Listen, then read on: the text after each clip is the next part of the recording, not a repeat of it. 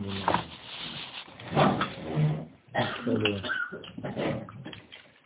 עלות זה? עולק. כן. נשאר מחוץ בצד החושים, כן. ולשים הולכים בפילים חדש, לסיסי וכדש, לשים שם קצת. נלמד בעזרת השם היום בנושא פורים. לפי הזמן שלנו נראה איך אנחנו מתקדמים גם בשיעור הזה ובעזרת השם גם בשיעור שיבוא אחר כך אם נספיק. השיעור הוא של רב לוריה זצ"ל בעניין גזירת המן, והכותרת גזירת המן במצב שישראל היו בלתי לבושי יקר של המידות. כלומר, הרב כאן מסביר לנו שיש בעצם חטאים שגורמים להסרת הלבושים מן האדם. האדם לבוש לא רק בלבושים החומריים שאנחנו רואים, יש גם לבושים שנקראים לבושי אור. הרב רגיל במינוחים שלו לקרוא לזה לבושים ביקר, והוא בעצם מתכוון ללבוש הגבוה ביותר כמובן של הנשמה, וכשהלבושים הללו חז ושלום נעלמים מן האדם בגלל החטאים, אז בעצם אין לו כבר מידות, כן, מדים ומידות זה אותו דבר, אין לו כבר לבושים כדי להכיל, לשמור ולגלות את האור. ואז מה קורה? ואז פגע בהם הנחש, כן, הנחש הקדמוני, תמיד אותו נחש, אותו רשע, פגע בהם, שהוא ערום, כלומר שהוא חכם והוא בעצמו ערום, זאת אומרת שהוא חסר לבושים. זאת אומרת, בא כוח שהוא חסר לבוש כדי לתקוף את מי שאיבד את מלבושיו, ולכן התיקון היה ביציאת מרדכי בלבוש יקר. לכן התיקון, כן, מידה כנגד מידה, או מדים כנגד מדים, צריך לבוא בהחזרת הלבושים לעם ישראל. כמובן שזה מופיע בדמותו של האיש מרדכי. ואז שושנת יעקב צהלה ושמחה. צריך לציין שבכל מגילת אסתר האיש מרדכי מופיע כאיש. כן? איך הפסוק אומר? איש יהודי היה. זאת אומרת שלא היו עוד. היה אחד. כולם כבר נפלו. במקום שאין אנשים, השתדל להיות איש. כלומר, בכל הסיפור הזה היה איש אחד. איש יהודי היה. זה חשוב מאוד להבין, כי חד ושלום כשהדמות של האיש, והאיש משה ענב מאוד, אדוני איש מלחמה, מעניין, זה לא אנושי, כן? איש זו מדרגה מאוד מאוד גבוהה, שאפילו מיוחסת לקדוש ברוך הוא בעצמו. ולכן כשאדם נקרא איש, הוא בעצם בעל מידות גבוהות מאוד, בעל לבושים שבעצם חוזרים אליו. אז זה נושא כללי מאוד, נושא רחב מאוד, שמזכיר לנו כמובן את חטאו של אדם הראשון בגן עדן, שגם אז היה שם הסרת לבושים. זאת אומרת שמה שגרם הנחש הקדמוני מאדם וחווה, זה גם כן, ויהיו אדם וחווה, כן, העלמים. זאת אומרת שיש כאן גם כן הסרת הלבוש, הסרת הבגדים של הנשמה. וכשאין לבושים אין גילוי, כמובן. נשמה בלי לבוש לא יכולה להתגלות, לא יכולה להופיע. באופן רחב יותר, הלבוש של הקדוש ברוך הוא בהי אלמה זה עם ישראל. כשעם ישראל אינו מתפקד כלבוש, אינו מתפקד כמידה, אז כמובן שהקודש העליון אינו יכול להתגלות. ללא לבושים אין שום יכולת להכיל. אז הרב ככה מתחיל, והנה, כמו שזה בעשה טוב, כך הוא בסור מרע. זאת אומרת שיש מדרגות של עשה טוב ומדרגות של סור מרע. כלומר מצוות שאנחנו קוראים להם מצוות עשה ומצוות לא תעשה. בשני המקרים, גם במצוות עשה וגם במצוות לא תעשה, אם אדם עובר על אחת מהן, הוא חז ושלום יכול לאבד את הלבושים. תמיד אני חוזר ואומר בסייעתא דשמיא שהאדם אינו פוגם ישירות בנשמתו, אלא בלבושים של הנשמה, וכשהלבושים של הנשמה נפגמים, נפרמים, נקרעים, אז הנשמה אינה יכולה לתפקד כראוי. לכן מה שגורמים העוונות, העבירות, הפגעים, הפגמים, זה בעצם הסרת לבושים, שבירת המידות. לכן ענייננו העיקרי בעולם הזה זה תיקון המידות. ולכן, כמו שזה בעשה טוב, כלומר במצוות עשה, כך הוא בסור מרע, כלומר במצוות לא תעשה. שיש עבירות שפושטים מן האדם את הלבושי יקר שלו. זאת אומרת שיש עבירות כל כך חמורות שהן פוגמות בלבושים הגבוהים ביותר, לבושי יקר, הלבושים של אור, כן, סביב הנשמה, שאמורים להיות הלבוש לנשמה. והוא לבוש, האדם אז מה קורה לו? ברגע שהוא מאבד את לבושי היקר, אז הוא לבוש בלבוש כותנות העור, מקבל במקום הלבושים הראשונים, העיקריים, לבוש אחר. הבעיה זה שהוא מקבל במקום אור, לבושים של עור, משחה דחידיה, שבאים אותם לבושים מכוחו של הנחש. זאת אומרת שגם הנחש יש לו עור, אבל העור שלו כל כך גס, כל כך עבה, מלא קסקסים, שבעצם זה הופך להיות מין מסך, מסתיר על אור הנשמה, במקום להיות מסך שדרכו מתגלה, כן, הנשמה. זאת אומרת שיש בעיה בסוג הלבוש שהאדם לבוש בו. או שהאדם לבוש בלבוש שמאפשר לו לתפקד, או שחז ושלום הלבוש הופך להיות לבוש כל כך עבה, שהעוביות הזאת מונעת מגילוי האור האלוהי דרך נשמת האדם בחייו. זאת אומרת שהוא לא יכול לתפקד ולא יכול לחיות את החיים שלו לפי זהותו האמיתית, כיוון שהיא נעלמת ממנו אותה זהות. ולמה היא נעלמת? בגלל שהלבושים יותר מדי עבים. למה הדבר דומה? לאדם שלבוש בבגדים יותר מדי עבים וקשים שלא מאפשרים לו לזוז. ולכן כשאדם לבוש בלבוש שאינו מתאים לו, אז הביצוע בעצם בסופו של דבר זה פוגע בכל הגילוי החיצוני. ולכן זה נקרא משחה דחידיה, אותו אור שהנחש ייבש כשהוא בא על חווה, והטיל בה את הזוהמה. אבל סליחה, הבעיה אז לא היה רק הלבוש, כאילו הגילוי של הלבוש הוא גם דרך העיניים,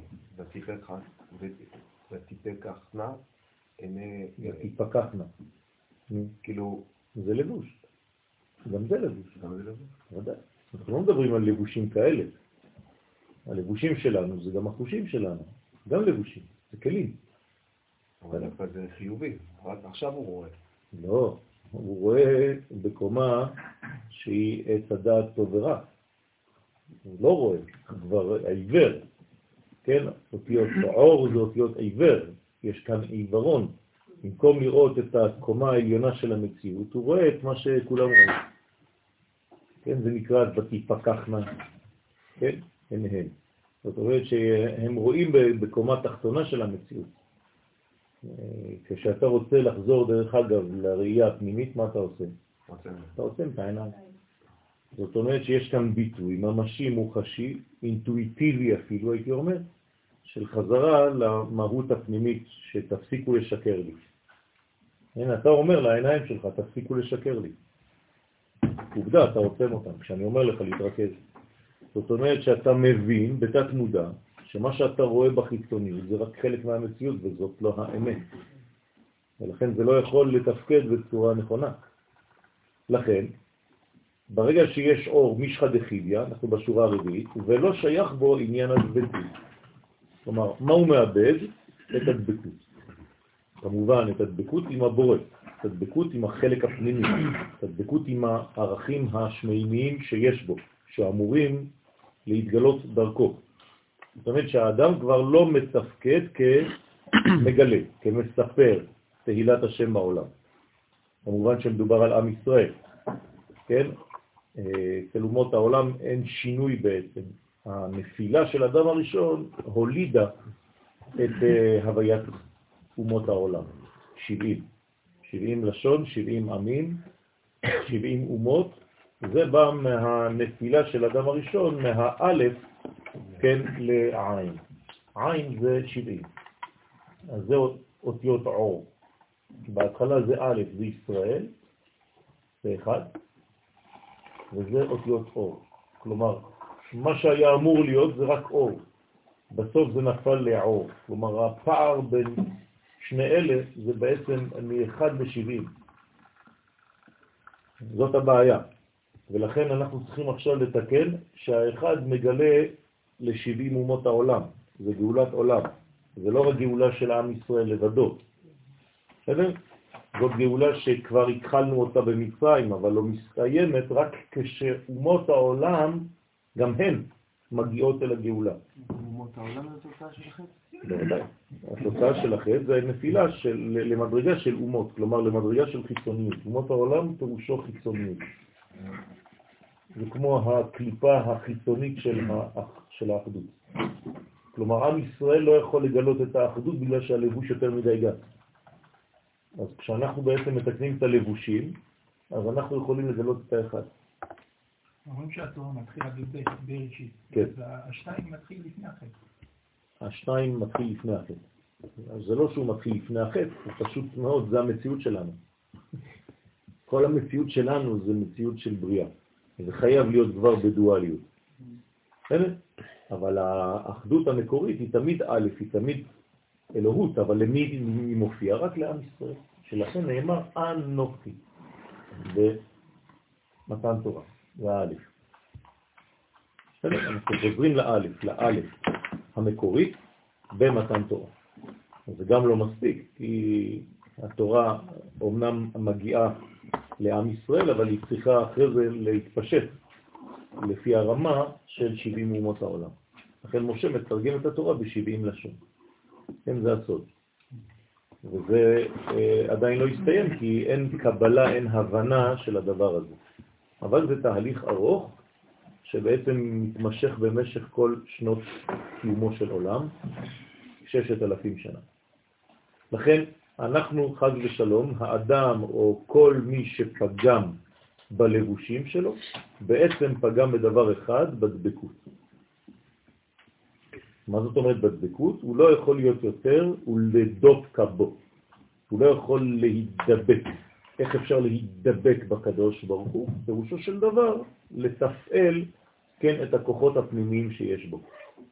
אם אין דבקות, אין הבנה, אין הזדהות עם המדרגה.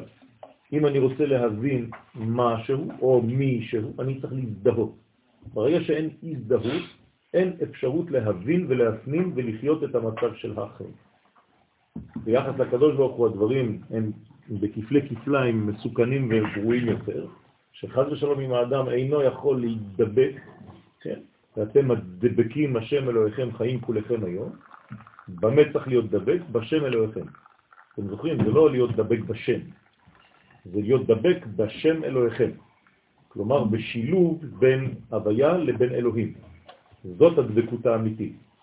אנשים שככה מתרגמים מבחינה תורנית פשוטה, כן להיות דבקים בשם. זה לא מה שכתוב. כן? ואתם מדבקים במי? בשם אלוהים. הוויה אלוהים, זאת האמת. כלומר, להפוך את ההוויה לאלוהים, או לגלות את ההוויה באלוהים, בטבע, בלבושים. מי שלא עושה את זה, הוא לא יכול להיות בדבקות. זה צריך להוריד את השליטה. זה לא רק להוריד את השליטה, זה לחזור בעצם לניהול האמיתי של התוכן הפנימי את החלק החיצוני שלנו. כי אם אתה מאבד באופן טוטלי את השליטה, אתה לא חי כבר בעולם הזה. אז צריך לחיות בעולם הזה בצורה נכונה. זה המצב שאנחנו נמצאים בפורים. לכן זה רק יום אחד. אי אפשר לעשות את זה בצורה מתמשכת, כי זו סכנה. לא כל יום פורים. כן? ולכן צריך להיזהר מאוד מפורים. פורים זו מדרגה מאוד מאוד עליונה, אבל היא יכולה להיות רק חד פעמית. היא יכולה להיות בסוג של טעימה. היא חייבת להיות בסוג של חוויה ספונטנית, כן, שאינה מתמשכת לאורך זמן. רק בעצם טעימה מעץ החיים כדי לחזור לעץ הדעת טוב ורע. ולטפל בו. זה כמו יום הכיפורים. כן, זה אותו דבר. זו חוויה. רק שההבדל ביניהם הוא בעצם הבדל פשוט. ביום הכיפורים אנחנו בעצם מנטרלים את החומר כדי להבליט את הרוח, ובפורים אנחנו חונקים את הרוח כדי להבליט את החומר. וכאילו זה בעצם ניגוד, אבל זה לא נכון. צריך להגיע למצב שיום הכיפורים ופורים מתחתנים. ואז יש לך בעצם עלייה מאוד מאוד גבוהה, כמו ביום הכיפורים, דרך אכילה ושקיעה ותענוג גופני כמו בפורים. אז זה בעצם השילוב המנצח של אחרית הימים. על כל פנים, וכדי לתקן, כן? יש כמה טעויות בכתב, כי הרב אף פעם לא עשה לא הגאות ולא כלום, אבל ברוך השם אפשר לראות את הבעיות הקטנות, זה לא משמעותי, וכדי לתקן זה, צריך רק תשובת התאה, תשימו לב, בשביל לתקן לבושים, צריך תשובה תחתונה. מה זאת אומרת תשובת התאה? אפילו תשובה מיראה.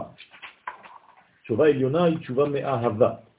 זאת אומרת שהלבושים, בגלל שהם חלק חיצוני, אז מה שמתקן את הלבושים זו דווקא תשובה תחתונה, תשובה מיראה.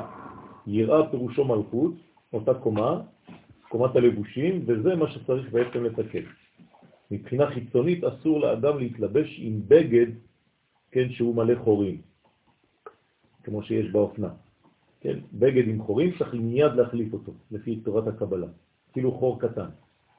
אי אפשר ללבוש בגד עם חורים, אלא אם כן מתקנים אותו, אבל זה לא טוב. כוחות הקליפה בעצם חודרים דרך אותם חורים וחז ושלום פוגעים בנפש.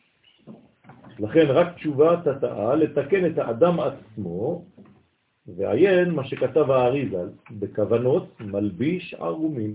זאת הכוונה בבוקר שאנחנו מברכים, ברוך אתה השם אלוהינו מלך העולם, מלביש ערומים. תשימו לב מי מלביש, מי מלביש? לא הקדוש ברוך הוא, אלוקינו. השם אלוהינו, עוד פעם, לא להפוך סתם את הדברים. בסדר? זה הוויה אלוהים. אם אין הוויה אלוהים, אין שום דבר.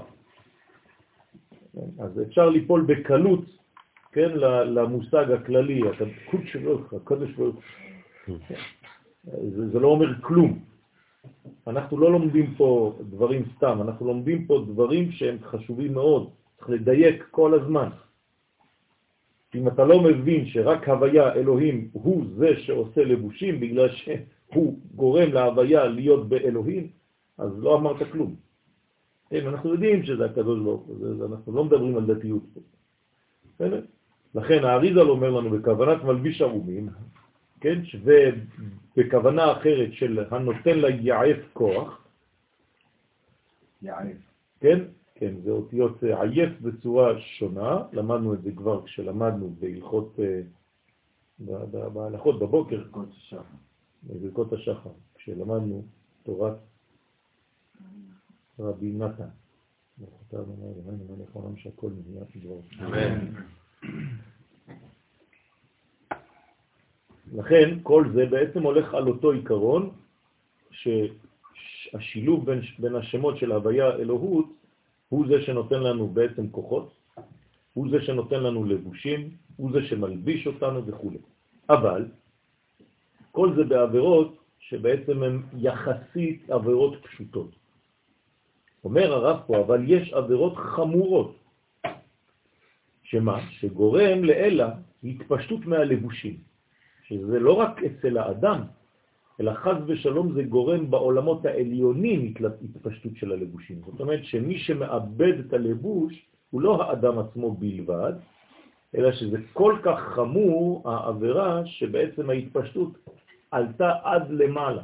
כלומר, גם בקומות הפנימיים של המציאות, כן, יש הסרת לבושים. זאת אומרת שהאדם בעצם השפיע בחטאו, בפגם שלו, על קומות מאוד מאוד פנימיות במציאות.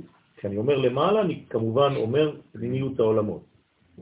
זאת אומרת שגם שם בפנימיות העולמות יש לבושים. וצריך להיזהר מאותה התפשטות. כשאין לבושים שוב פעם, אין גילוי. ולכן זה גורם לחז ושלום התפשטות מהלבושים למעלה. כמו שאמרו חז"ל, שעל ידי חטאי הדורות עלתה שכינה עד הרקיע השביעי. למה השכינה עולה? מה זאת אומרת שהיא עולה? היא לא יכולה להתגבש, היא אין לבושים, אז היא לא יכולה להתגלות. אז כל פעם היא מתרחקת לעולם שכן נשאר בו לבוש. זאת אומרת, עבד הלבוש מהקומה הראשונה, אז השכינה עולה לקומה של שמיים מספר 2, ומספר 3, ורקיע שלישי, ורביעי, וחמישי, ושישי, עד שהיא מגיעה לרקיע השביעי, שזה הלבוש האחרון שנשאר לה. היא לא יכולה להתגלות כאן. שזה עניין התפשטות אור אינסוף מן המלבושים. כן, מלבוש זה בגמטריה חשמל, זה בעצם הבניין שמגלה, שמאפשר לגלות. יש עולם דרך אגב שנקרא עולם המלבוש. אבל זה כבר עניין אחר. על כל פנים העיקרון מובן, והוא שחז ושלום אפילו אור אינסוף ברוך הוא, אין לו לבושים כביכול כדי להתגלות בעולמנו. אז מה עשינו? כל העולם הזה חז ושלום חוזר למצב של תוהו ובוהו,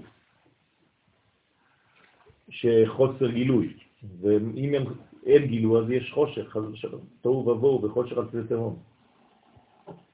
לכן זה גורם למדרגות מאוד מאוד קשות במציאות, והמידות, המלבושים והמידות, כן, זה הולך ביחד. כשאומרים מידות מדברים על לבושים, האדם צריך לתקן את מידותיו. אם אין לאדם חז ושלום מידת החסד למשל, אז הוא איבד לבוש. אתם מבינים את זה, נכון? אם אין לו גבורה, אז הוא איבד לבוש אחר. אם אין לו תפארת, זה הספירות. הספירות זה הלבושים. כל הספירות התחתונות של זעירנפין, חסד, גבורה, תפארת, נצח, חוד, יסוד ומלכות, כל זה לבושים. חז ושלום, אם אין לבושים, אז האורות מסתיימים בקטר חוכמה בינה. נכון? זהו. אי אפשר להלביש כי אין לבושים. אז מה קורה לאורות שם למעלה? אז הם סתם, כן, נשארים במדרגה עליונה, פורחים באוויר, מרחפים על פני המציאות. והעולם הזה חז ושלום נשאר ריק מן האורות הללו, למרות שהם קיימים, אבל הם לא יכולים להתגלות. אז כל מה שמשנה מציאות כאן זה רק לבושים. בסדר? עכשיו אתם צריכים להבין בעצם מה שקורה במגילת אסתר. מגילת אסתר בעצם זו מלחמה. על מה? על הלבושים. האם איבדנו את הלבושים, או האם אנחנו מסוגלים להחזיר לעצמנו את הלבושים? אם אין לבושים, כלומר אם עם ישראל אינו לבוש, ומהו המלבוש, הלבוש העיקרי של עם ישראל? בית המקדש. זה הביטוי המוחשי, נכון? דירה בתחתונים. אם אין את זה, אז יש בית מקדש אחר. הארמון של אחשוורוש. אין אמצע. או זה, או זה. ולכן כשחז ושלום אין את הלבושים הללו, מה קורה? אחשוורוש והמן וכולם גונבים את הכלים של המשכן, של בית המקדש, ומשתמשים בו בארמון שלהם. כלים מכלים שונים, זה מה שאנחנו אומרים במגילה. מה זה בכלים מכלים שונים? כל הכלים של בית המקדש משתמשים שם. זה לא סתם כדי לומר לנו, תראו, לקחנו, גנבנו לכם את זה. מה זה אומר? אנחנו מהיום והלאה, הלבוש של הקדוש ברוך הוא. אנחנו הלבוש החדש, אנחנו ישראל ורוס, האמיתי. זהו, נגמר עם ישראל. עכשיו יש ארמון חדש, יש בית מקדש חדש, יש מלך משיח חדש, אחשוורוש, וזה. זאת קטסטרופה. ומי שלא מבין את הסיפור של פורים לעומקו, אז הוא חד ושלום מתרגם את הפורים רק למסכות רעשנים, שירים וריקודים. זאת אומרת, זאת מדרגה שאיבדה את התוכן הפנימי שלה, וחבל. פורים זה חג יקר מאוד, חג חשוב מאוד ופנימי ועמוק ורציני עד מאוד, והפכנו את זה, כן? השטן הופך את זה לתחפוש. דרך אגב, כל התחפושות זה עניין של הלבושים, ודאי. המן, ושתי, כן? הפשיטה את בנות ישראל. והכריחה אותם לעבוד ערומות. הם היו מלצריות, כמו שיש באמריקה, יש מלצריות ערומות כאלה עם רולר. כן? זה מה שאנחנו המצאנו את זה, אחשוורוש המציא את זה. כל זה לא סתם כדי לזלזל בנשים. מי שרואה את זה בקומה הזאת, הוא לא הבין את התוכן. זה פשוט שהנשים רומזות על השכינה. האישה זה המלכות. וכשחז ושלום המלכות בקדושה אינה מתפקדת, אין לה לבושים, אז הלבושים הולכים למקומות אחרים. אז מפשיטים בעצם את עם ישראל מהלבושים שלו. אז הקדוש ברוך הוא כבר לא עובר דרך עם ישראל, הוא יעבור חז ושלום דרך אומה אחרת. על זה נאמר, רווח והצלה יבוא ליהודים ממקום אחר. חז ושלום מן האחוריים, במקום לבוא מן הפנים, זה בא מן האחור. כן? זה מה שעשו גם במחלות. נכון, נכון. יפשיטו מיד את האנשים. נכון. לכן, זה חז ושלום התפשטות של אור אינסוף מהלבושים ומן המידות, כמו שנאמר בחורבן הבית. כן, מה זה חורבן בית המקדש? לפי זה עכשיו אתם מבינים. חורבן בית המקדש זה בעצם שבירת הלבוש העיקרי. כל פעם שיש חורבן, או כל פעם שבית המקדש אינו בנוי, זה אומר שחז ושלום הלבוש העיקרי עדיין איננו. אז כל פעם שיש חורבן, אז בעצם שהקדוש ברוך הוא כביכול לבש שק. כן, כי הוא כבר לא יכול ללבוש. מה? כן, נכון. אז השמיים בעצם מתלבשים בכדרות, בחושך, במדרגה שאינה יכולה לגלות בעצם את התוכן השמימי, ואז השמיים בארץ מנותקים זה מזה. וזאת קטסטרופה, כי כשחז ושלום השמיים אינם מתגלים בארץ, אז העולם הולך לאיבוד, כי הוא חז ושלום בחוסר השגחה, הוא כביכול מופקר, וכשהארץ מופקרת, אז מי שולט? השכל האנושי עם כל העיוותים של השכל הזה. ולכן כביכול הקדוש ברוך הוא לובש שק, אז זה נאמר למטה, שק ואפר יוצע לרבים. כלומר, מה שקורה למעלה, מרדכי ואסתר רואים, והם מתרגמים את כל המצב השמימי לעשייה אנושית. זה בעצם סוד הקבלה. למדנו שהקבלה זה תורת ההקבלה. תורת ההקבלות, לדעת מה במקביל.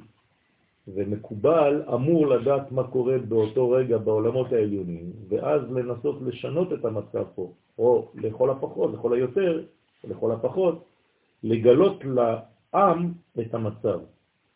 אז הוא אומר להם למשל, אתם חייבים לסום, אתם חייבים לקשות וללבוש בגדים של שק ואפר, כלומר לבושים של אבל.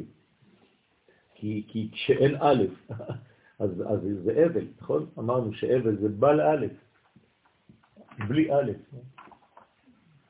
חס ושלום, כשאין א', אז זה אבל, א' בלי.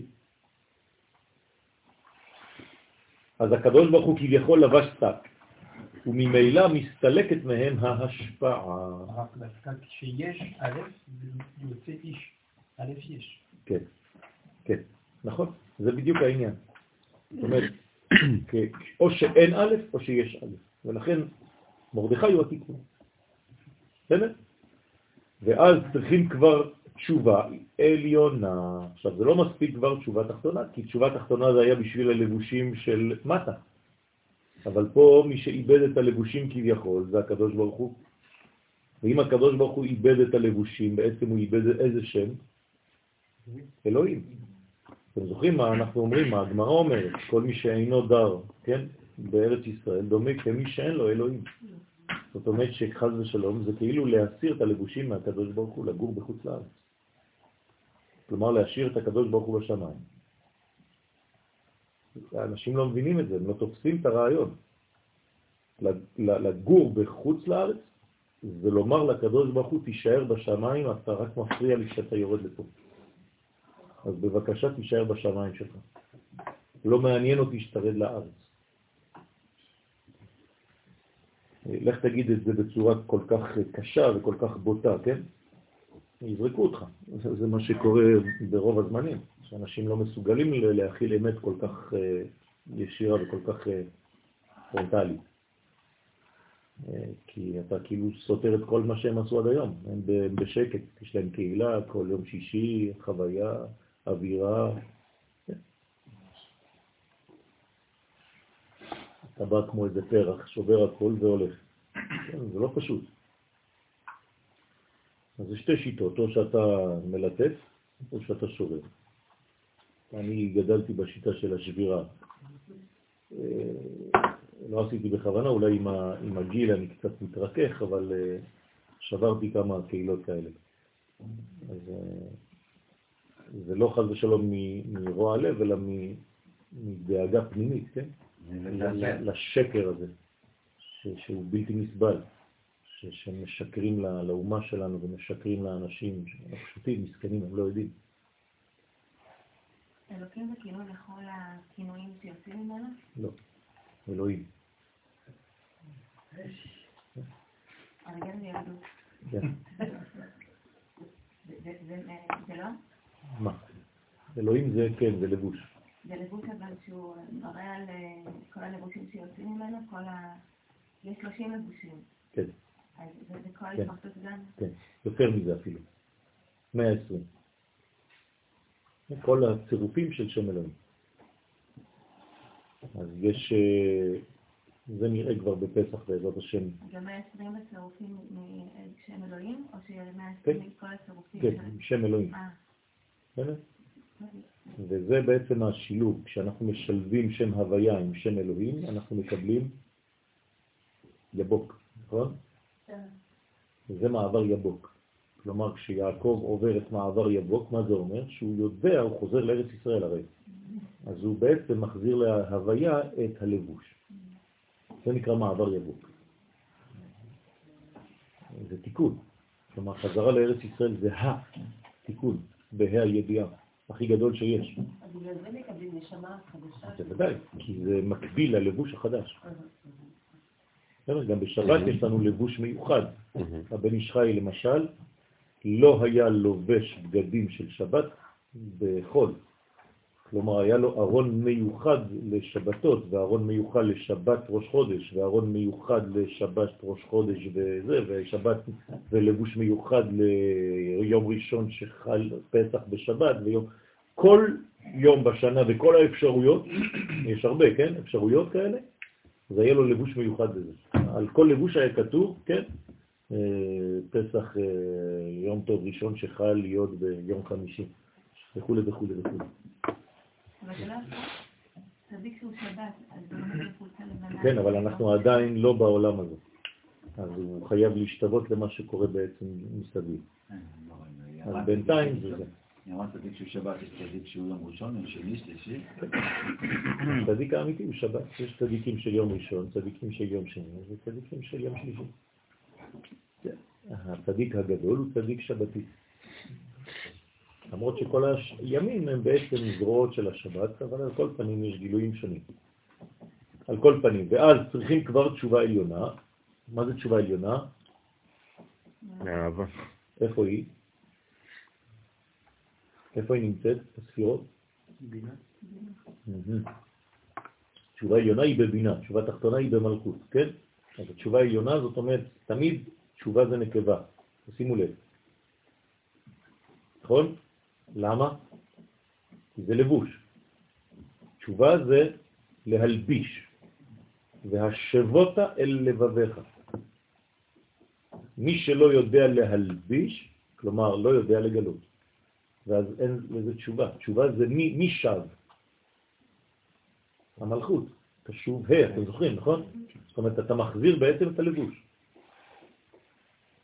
אם אתה לא מחזיר את הלבוש, אז הקדוש ברוך הוא כביכול הולך לאיבוד בשמיים, חז ושלום.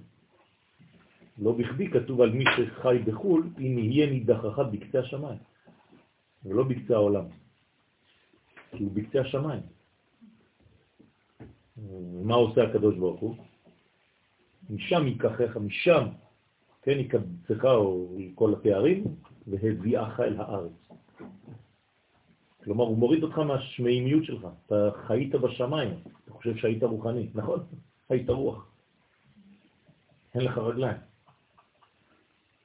אז כל העניין זה להשיג רגליים. הרבה אנשים באים ושואלים שאלות, ורוב השאלות ככה בעניין זה עניין רוחני. הקדוש ברוך הוא מבחינתם הוא רוחני. אין את הלבוש הגשמי, כאילו הכל נמצא שם למעלה. אתה לא יודע איפה, אבל זה לא חשוב, העיקר לא פה. זה לא יכול להיות במציאות תחתונה, ואי אפשר דבר כזה. מה, הקדוש ברוך הוא יכול להתלבש בפוליטיקה? אז זה שלום, זה שיקצת, כן? אז כל הדברים האלה, צריך להיזהר מאוד מאוד מאוד, כי אם אתה הולך יותר רחוק ברעיון, אתה גם לא מתחתן בסוף. כי הקדוש ברוך הוא לא ייתכן שהוא יתלבש באישה. ואז אני לא מסתכל כבר על נשים, ואז אין לי כבר קשר, וצריך אוטובוס מיוחד רק בשביל המוקציה הזאת. וכו' וכו' וכו'. ואחרי זה חז ושלום זה הופך לנצרות. ולכן אז צריכים כבר תשובה עילה, כביכול, להמשיך אור אין סוף במידותיו הקדושות. כן. אז זה נקרא המידות של הקדוש ברוך הוא. מה הוא רחום, אף אתה רחום, מה הוא חנון, אף אתה חנון. אז זה בעצם חסד גבורה תפארת, נצח הוד יסוד ומלכות. ועל כגון זה נאמר, רע בעיני השם. מה רע בעיני השם למשל? איפה ראינו דבר כזה, פסוק כזה, רע בעיני השם? ער. על ער, נכון? שהוא היה רע בעיני השם. למה הוא היה רע בעיני השם? מה הרע שהוא עשה? לא, לא רוצה להשפיע. זכר בלי נקבה. זכר בלי נקבה. נכון? שפירת זרע לבטלה. שיש זכר בלי נקבה, אז זה נקרא רע בעיני השם. כלומר, לפי ענייננו, זה שם הוויה יותקבבתי בלי שם אלוהים.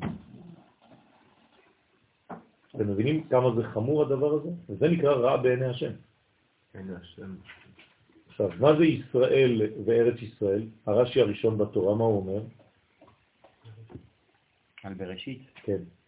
לא ניתן, לא התחלנו את בראשית, אלא כדי להוכיח לגויים שארץ ישראל ניתנה על ידי הקדוש ברוך הוא לישראל בצדקה. אבל מה זה אומר שם? איך כתוב שם? איך רש"י אומר?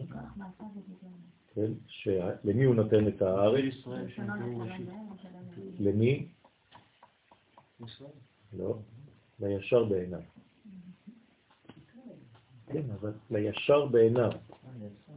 בעיני השם, זאת אומרת, מה זה ישר בעיני השם? פה זה רע בעיני השם, שם זה ישר בעיני השם. תמיד מדובר על הארץ, על הלבוש.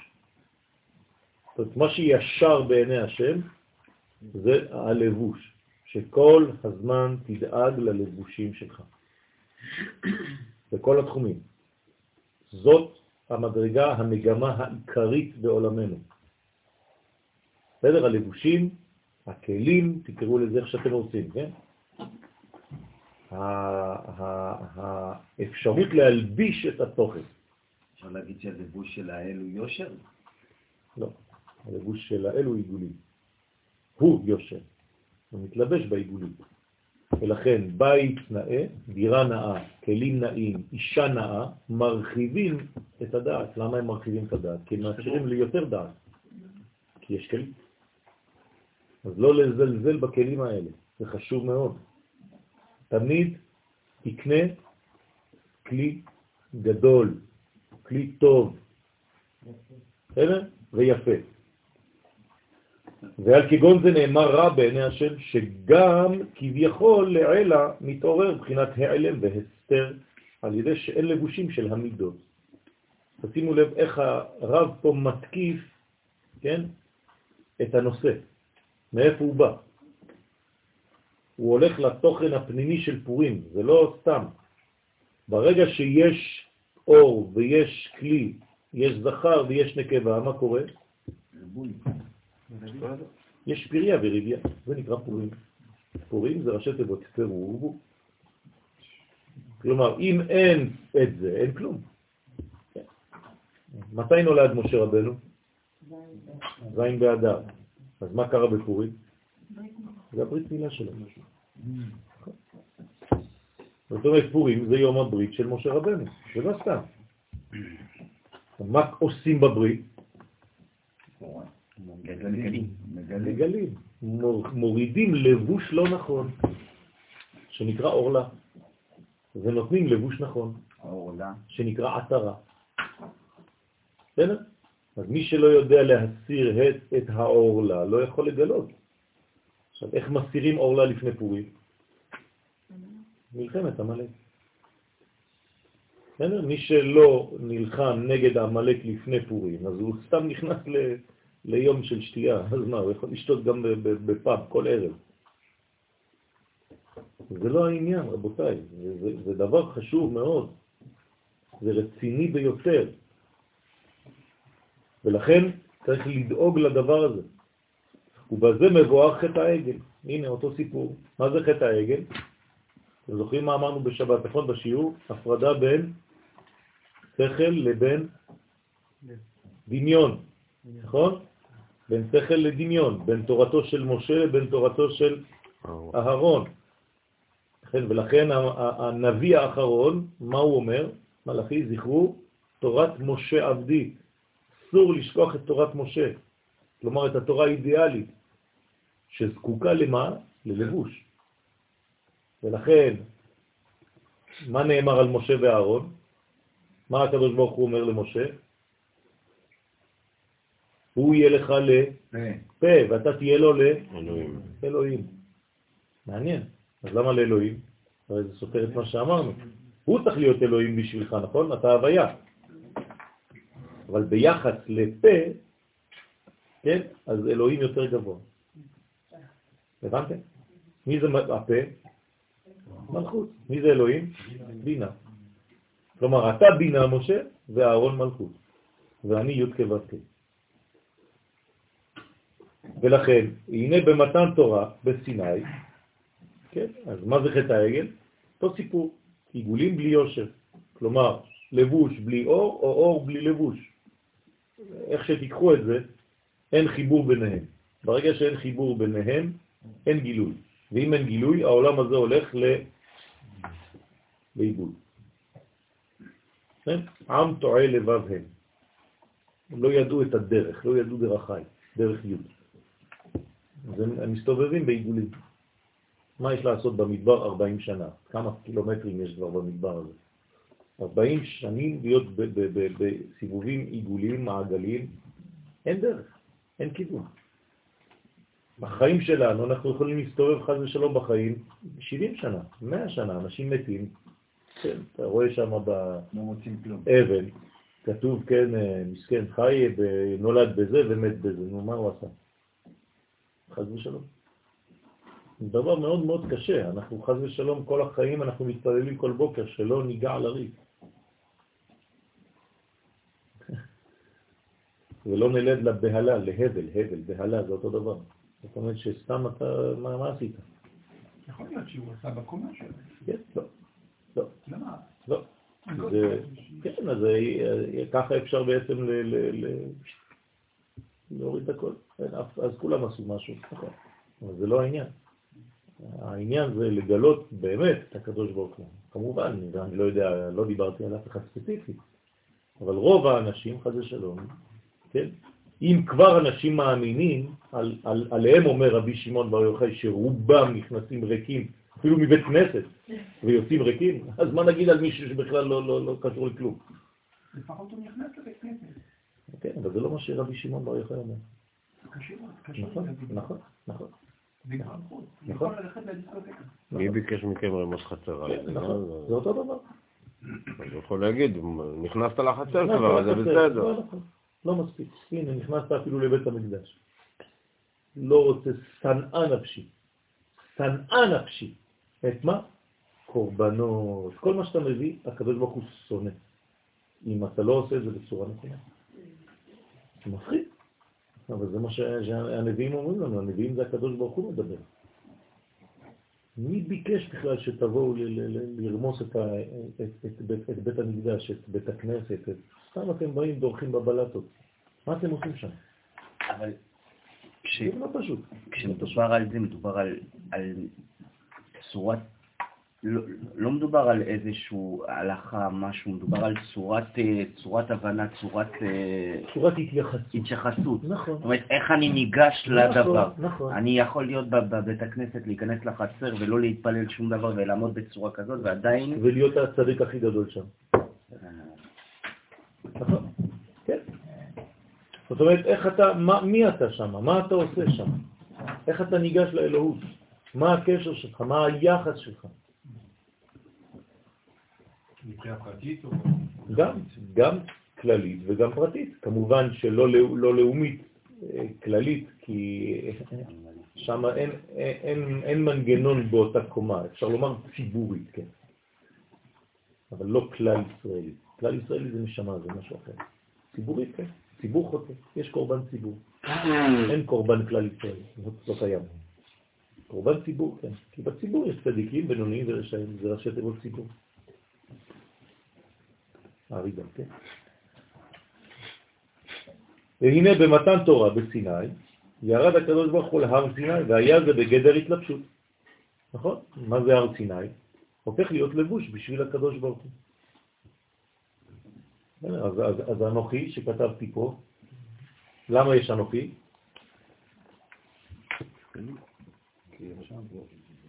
כי אחר כך כתוב אדוני אלוהיך. פשוט מאוד. אנוכי זה רק בגלל שאחרי זה יש אדוני אלוהיך. אנוכי, אדוני אלוהיך, אז אפשר להתחיל לדבר. אם לא, זה לא עובד. ולכן, זה התלבשות, ירידה להר סיני, זה בעצם התלבשות של אור אין סוף, בעולם שלנו מפגש ראשוני, שמפרק, כן, מכניס את האדמה להיריון, לכן זה נקרא הר. והיה זה בגדר התלבשות אור אין סוף במידותיו. וכך ראו אותו כנסת ישראל, שאמרו רצוננו לראות את מלכנו, ומלך ביופיו תחזינה עיניך. זאת אומרת, אנחנו רוצים לראות את המלך ביופיו. מה זה מלך ביופיו? מלובש. בגילויו. כן, בגילויו. בכמה שאפשר. רצוננו לראות את מלכנו. מה זה רצוננו לראות את מלכנו? המלכות, בצורה של מלכות, מלכנו. אבל מלכנו זה עדיין לא בהירה. כן. אבל אמרנו על זה שבאהבה. בסדר, זה שלב ראשון. אני רוצה לראות את הלבוש, אני רוצה לראות שהקדוש ברוך הוא מתגלה בעולם הזה. במילה יראה יש ראייה. אז ראשית חוכמה היא יראת השם. לא לזלזל ביראה, יראה זו מדרגה חשובה מאוד. לא, אבל לפני כמה דקות דיברנו על אהבה דווקא ולא על יראה. זה בעצם בתשובה העליונה. אבל פה יש גם תשובה תחתונה, נכון? לכן מלך ביופיו תחזינה עיניך. מה זה ביופיו? זה גם צריך להיות יפה. מעניין. מה אכפת לי מהאסתטיקה? זה חשוב? אז כנראה שהתורה כן חושבת שזה חשוב. יופי. מה? יופיו, מה אתה מנסה לחפש? יופי, כן. לחפש לנו איזה משהו נחמד. בסדר? אז זה ביופיו, בסדר? רצוננו לראות זה גם המעיה אלוהים. נכון. רצוננו לראות זה בעצם שילוב בין הרצון לבין הראייה. אבל ישראל עדיין היו בלתי לבושי הקש, כדברי הרמ"ק, כלומר רבי משה קורדוברו עליו השלום, אומר לנו שבאותה מדרגה, עם ישראל לא היה ממש בעל לבושים גדולים. כלומר, מה היה קורה אם באמת הוא היה רואה את הגילוי הגדול הזה בלבושים לא נאותים? בגלל זה היה בכפייה, זה היה ברצון, זה היה לבושים. נכון. אז זאת אומרת שבעצם יש פה פער בין הלבוש לבין מה שהוא יכול להכיל. אז לא כל לבוש מכיל כל דבר. כלומר, לפי הלבוש, התחולה שונה, משתנה. למשל, הכוס הזאת יכולה להכיל משקה חם, אבל אם היו נותנים לי כוס אחרת מנייר, פלסטיק או לא יודע מה, זה היה נמס. עכשיו, האור האלוהי העליון זה לא פשוט להכיל אותו. אפשר למות, אפשר להסתרף, נכון? כי לא יראני האדם וחי. אז מה? אז צריך כן לראות אותו ולחיות. אז איך רואים אותו וחיים? על ידי לבוש נאות, לבוש חזק, שיש לו בעצם עוצמה, יכולת להחזיק מעמד.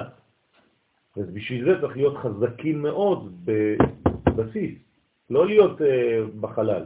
זאת אומרת שבקונטקסט הזה, הלבוש, בשלב הראשוני, הלבוש הם כלי. הלבוש הוא בעצם, אין לנו משהו אחר. הוא הגדרה וכלי של גבולות. הגדרה של כל דבר. לפי הלבוש, ככה האור יגיע. אין אפשרות אחרת. הלבוש בעצם, מי קובע פה בעצם? הלבוש. אין מה לראות, זה רק מה שאני מתחיל, מה שקורן דרכי. נכון. נכון. אין מה לראות. נכון. זאת הראייה. מה אפשר לראות? אפשר לראות את הקדוש ברוך הוא? לא, בדיוק. יפה. אז אפשר לראות את הקדוש ברוך הוא רק דרך הלבוש. מי זה הלבוש? עם ישראל. אז אם עם ישראל הוא לבוש טוב בדור הזה, אז אתה רואה יותר. אם הוא לבוש לא טוב, אז יש בעיה. עכשיו, בדור של הגאולה יש לנו בעיה מאוד חמורה. למה? כי אומר הזוהר שהלבוש יהיה לא יפה, והתוך יהיה טוב. אז איך עכשיו, כן?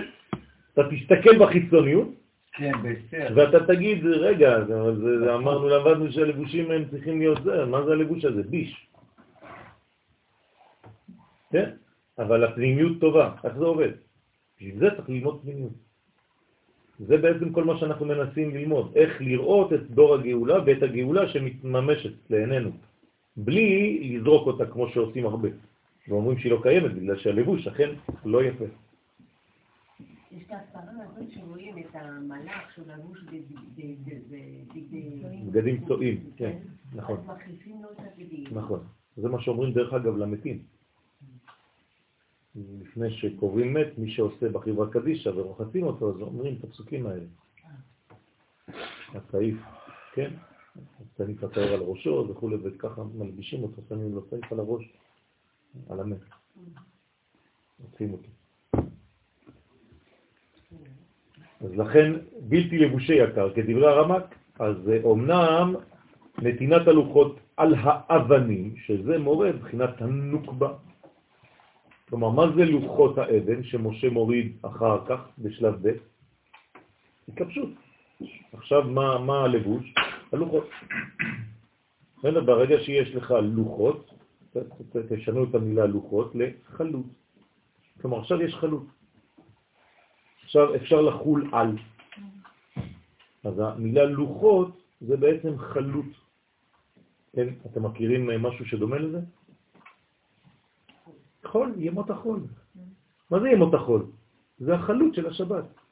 מי שלא יודע להשתמש בימות החול כדי שהשבת תחול, הוא לא הבין כלום. אז במוצאי שבת מה אני צריך לעשות? לא לברוח מהשבת. יש, מוצש, יש, ברח מהשבת. לא, תביא את השבת. כן? תזרים את השבת, לא, בטע שיש. עכשיו לוקחים את השבת ומריצים אותה לכל השבוע. הלוואי. ולכן זה מורה בחינת הנוקבה. אז כל מה שאמרנו עד עכשיו זה נקרא במילה אחת בקבלה, נוקבה. מה זה נוקבה?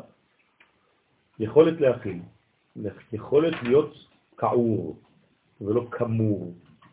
לכן זה נקרא נקב. נקבה זה לשון נקב. כלומר, יכולת להיות בענבה ובקבלה. זה לא פשוט. כלומר, לייחס למציאות כמו נקבה, שנותנת את כל כולה לאיש, זה לא פשוט בכלל.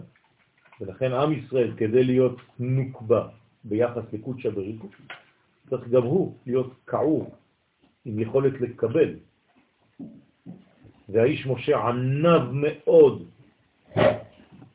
כעור. מי שלא כעור לא יכול לקבל. האור האלוהי, כן, זורם ולא נכנס בו. כן? ככה הוא כמור, אז האור לא יכול לרדת עליו. וככה הוא כעור, כמו כערה. כן? כדי להלביש על ידי זה מלבושי יקר, ואז הלבושים יכולים להגיע. לבושים יקרים, לבושים עליונים, לבושים של אור. כלים, מה זה כלים? מה זה כלים בקבלה? מאיפה באו הכלים? זה אור שהתאבא. פשוט מאוד. ככל שהאור מתרחק משורשו, אז הוא הופך להיות יותר ויותר כלי. זאת אומרת שהאור והכלי זה דבר אחד. אין דבר אחר חוץ מאור. הכל אורות. הכל אור. רק שזה מתרחק זה הופך להיות כלי. בסדר? אז הפער בין האור הזך לבין האור העבה, זה בעצם הפער בין האורות לבין הכלים היום. אבל הכל אור. לכן זה נקרא מלבושי יקר לכלל ישראל, ואז היה יכול להיות הייחוד בשלמותו. מה אנחנו רוצים? ייחוד, נכון? אנחנו רוצים חיבור בין העולמות. אנחנו רוצים חיבור, מבקשים חיבור, זה מה שהוא רוצה, אנחנו רוצים רצונו פשוט. מה עושה אישה? רצון בעלה. מה עושה כנסת ישראל? רצון שווה ריחוד, זה אותו דבר. לכן אנחנו צריכים להפוך להיות עושי רצונו. פשוט מאוד. וכדי לעשות עושה רצונו, צריך גם להיות לשמוע בכל דברו.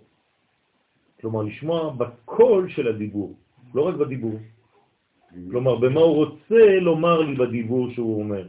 כלומר, אני צריך לדמיין ולראות מה התוכן של המילה, של הדיבור, של היחד. לא רק לשמוע את המילים. במילים החיצוניות אנחנו יכולים לשמוע בלבולים. אני צריך לדמיין ולנחש מה הוא רוצה לומר לי גם כשהוא אומר לי את זה. כמה אנשים אומרים לנו אני אוהב אותך, אבל זה יוצא כאילו אני שונא אותך. כן, ומי שבאמת חכם, הוא אומר לו אני הבנתי שאתה אוהב אותי. עכשיו אתה אומר לי שאתה שונא אותי, בגלל שאתה כל כך אוהב אותי ואתה לא מקבל את מה שאני אמור לתת לך. אז זה הופך להיות אצלך ביטוי של שנאה, אבל הבנתי. הדבר היחידי שאתה יכול לעשות זה לחבק אותו. הרבה אנשים לא מסוגלים, הם לא יודעים להגיד את זה, אבל זה מה שהם רוצים לשדר. וככל שאתה חכם יותר, צריך להבין את התוכן הפנימי, ולא רק את הביטוי החיצוני שלרוב הוא מקולקל. ולכן זה נקרא ייחוד שלם, בין הקדוש ברוך הוא לבין כנסת ישראל. צריך כל הזמן לחפש את הייחוד הזה. כל הזמן לשם ייחוד, קודשא בריחו שכינתה. כל מה שאני עושה זה רק לשם ייחוד. הכל, כל החיים, כל יום. גם כשאתה הולך לקנות חולצה. לפני שאתה קונה את החולצה, צריך להגיד לשם ייחוד קודשא בריחו שכינתה. בדחילו ורחימו, הנה אנוכי בא לקנות חולצה. מהלבוש של השיעור. כן, כן. כדי להלביש את האור שלך בלבוש החדש שלי. למה אני צריך לברך שהחיינו? אתם יודעים מה זה לברך שהחיינו על חולצה שקנית החדש? מה הדבר הזה? ברכה? אתה יודע מה זה לברך ברכה? זה לא פשוט. הרי ברכה לבטלה זה מאוד חמור. אתה קונה חולצה חדשה, אתה מברך עליה ברכה, שהחיינו וקיימנו והגיענו לזמן הזה. וואו, מה קרה? לבוש חדש. כלומר, גילוי אפשרות חדשה לגלות את התוכן האלוהי. אתם שימו לב כמה דברים אנחנו מפספסים בחיים שלנו בגלל שאנחנו זרקנו את הקודש לשמיים. ואנחנו לא מבינים שזה כל רגע. ואתה על ידי חטא העגל, נאמר לישראל, הורד עדייך מעליך. כן? מה זה עדייך? מה זה עדי? תכשיט, נכון? כלומר, אם חטאתם בעגל, אז זה בעצם כאילו התכשיט. תכשיט זה גם כלי. כלי של גילוי של מה? של יופי. נכון?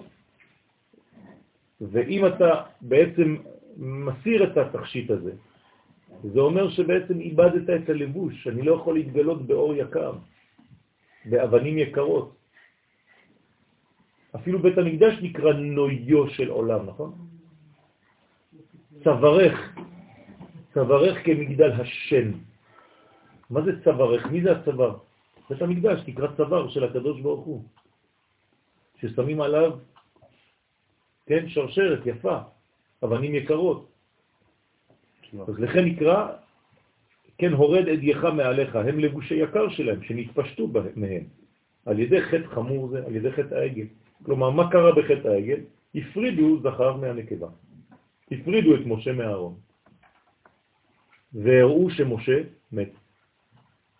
כמו בפורים. מה אמר המן? משה מת. אז אם משה מת, כלומר זכר מת, יש להם נקבה בלי זכר, נכון? או זכר בלי נקבה, מה שאתם רוצים, זה לא חשוב, זה אותו עניין בצורה אחרת. אז מה אפשר לעשות? לתפוס את המקום הריק, לתפוס את המקום הזה, הפנוי. אם אתה לא ממלא את המקום הזה, מישהו אחר יתפוס אותו. ככה זה בחיים שלנו. חייבים לתפוס, כל אחד צריך לתפוס את המקום שלו. אם אתה מפנה את המקום שלך, זהו, נגמר.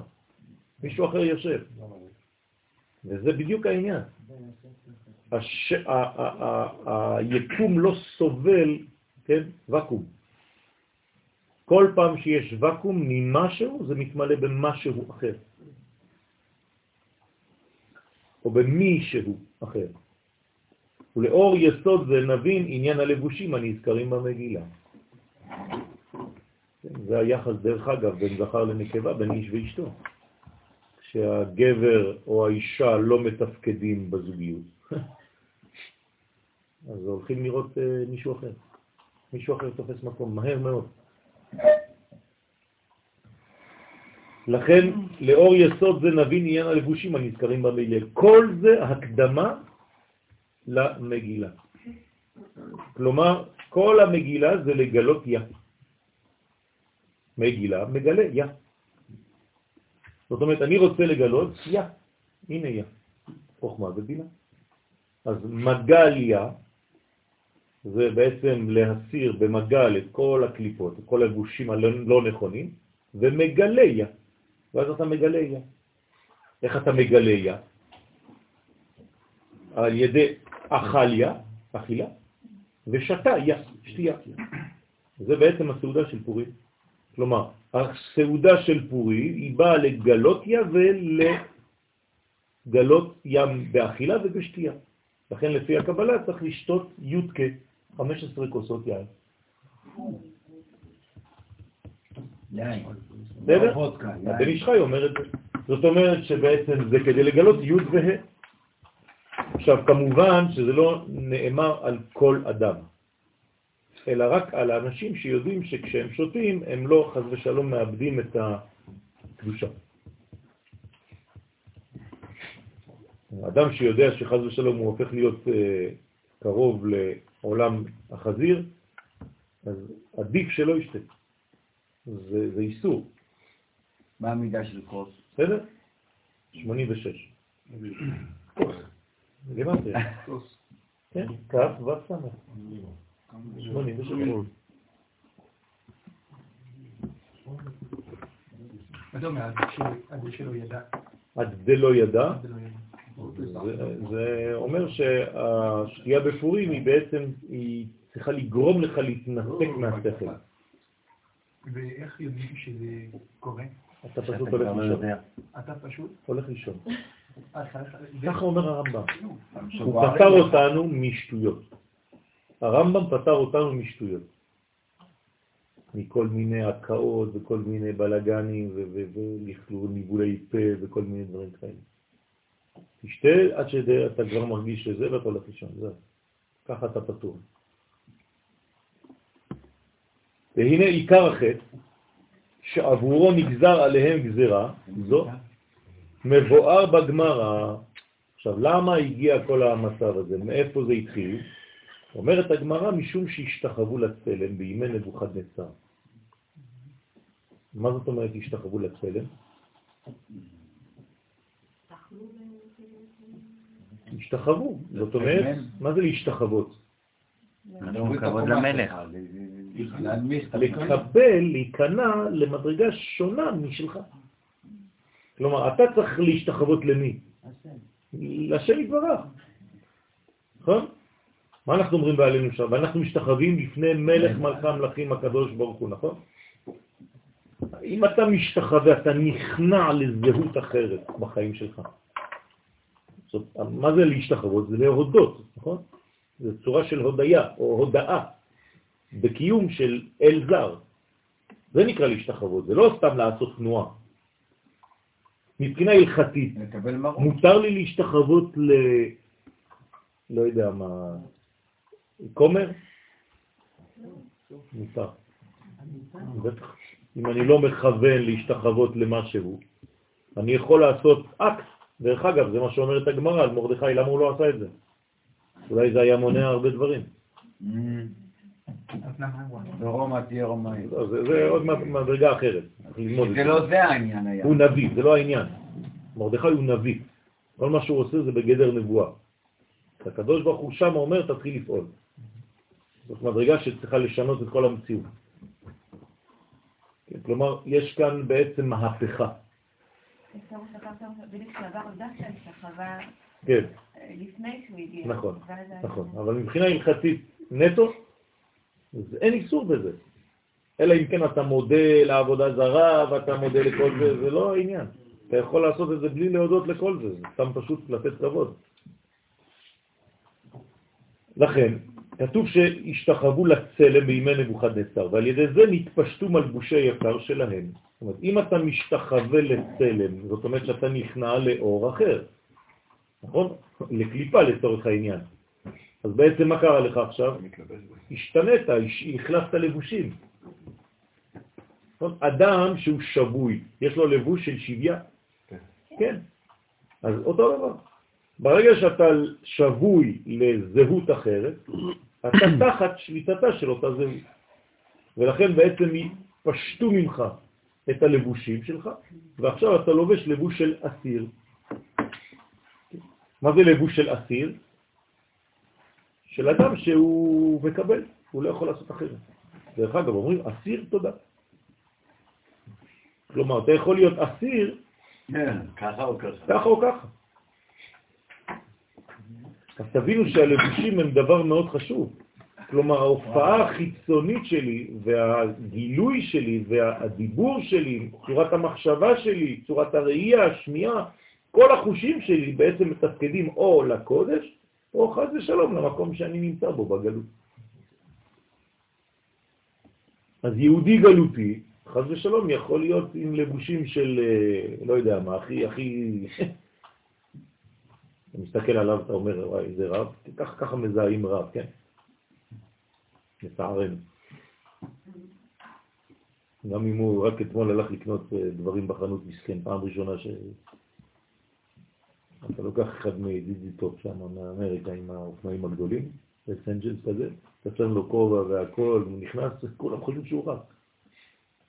בגלל הזקן, בגלל ה... כן. אז זה נאמר, כן, שולה ארץ על גלימה. אבל זה לא ככה. ולכן, מלבושי יקר שלהם, ובית המקדש עדיין לא נבנה בשלמות. כלומר, מה אתה עושה? מה אתה עושה? אתה לא מבין שעברו 70 שנה של גלות, ואתה צריך עכשיו לחזור הביתה? די? אתה לא מבין שהגלות סיימה את תפקידה? אתה לא יודע להיגמל מהמדבר? כמה זמן אתה רוצה להישאר שם? כמה זמן אתה רוצה להישאר בהר סיני? אנשים לא רצו לעזוב את הר סיני. ישיבה גבוהה. ישיבה קדושה, לא? משה רבנו, הרב הראשי, נבואה. מה, יש יותר טוב מהר סיני? כן, כניסה לארץ ישראל. כן, אבל זה רק משה יכול להגיד לי. אני יכול לסמוך עליו שהוא הבין את התורה, נכון? כי מדבר זה עדיין לא... כן, אבל אף אחד לא שם לב. רק משה אומר לנו, רב לכם שבט בהר הזה, כבר נמאס כבר. אני כאילו הייתי מוסיף, אם הייתי יודע, לא הייתי עולה לשם בכלל. שתישארו תקועים שם. זה עשי הרב מניטוב. שמה? תלות מהמדם סיני. נכון. כל פרצי הישראלים, ואני לא מוסר בכלל. נכון, בוודאי. תשאל אנשים למה יצאו ממצרים, כולם חושבים שזה הר סיני. פה זה כתוב.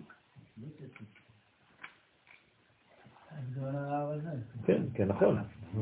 זה מה שבעצם כשאתם לא יודעים, אז אתם תעבדון את האלוהים על ההר הזה. זאת אומרת שבנקודות של כל המפעל של הקדוש ברוך הוא למשה רבנו, זה לא מופיע. והוצאתי, והצלתי, וגאלתי, ולקחתי, והבאתי. איפה? אין. לכן, ממילא נשארו בני ישראל בלי שום לבושים. זאת אומרת, הם בגלות, אין להם לבוש. מי שאין לו לבוש, אין לו גם ארציות, נכון? ארציות זה לבוש. ארץ זה לשון רצון, כלומר אין דבר רצון. הדבר החמור ביותר בגלות זה אובדן הרצון. לא רוצים יותר. אני אתרגם את זה במילה אחרת, לא חולמים יותר. ברגע שהפסקת לחלום, אתה מת. וזה מה שקורה חס ושלום בגלות.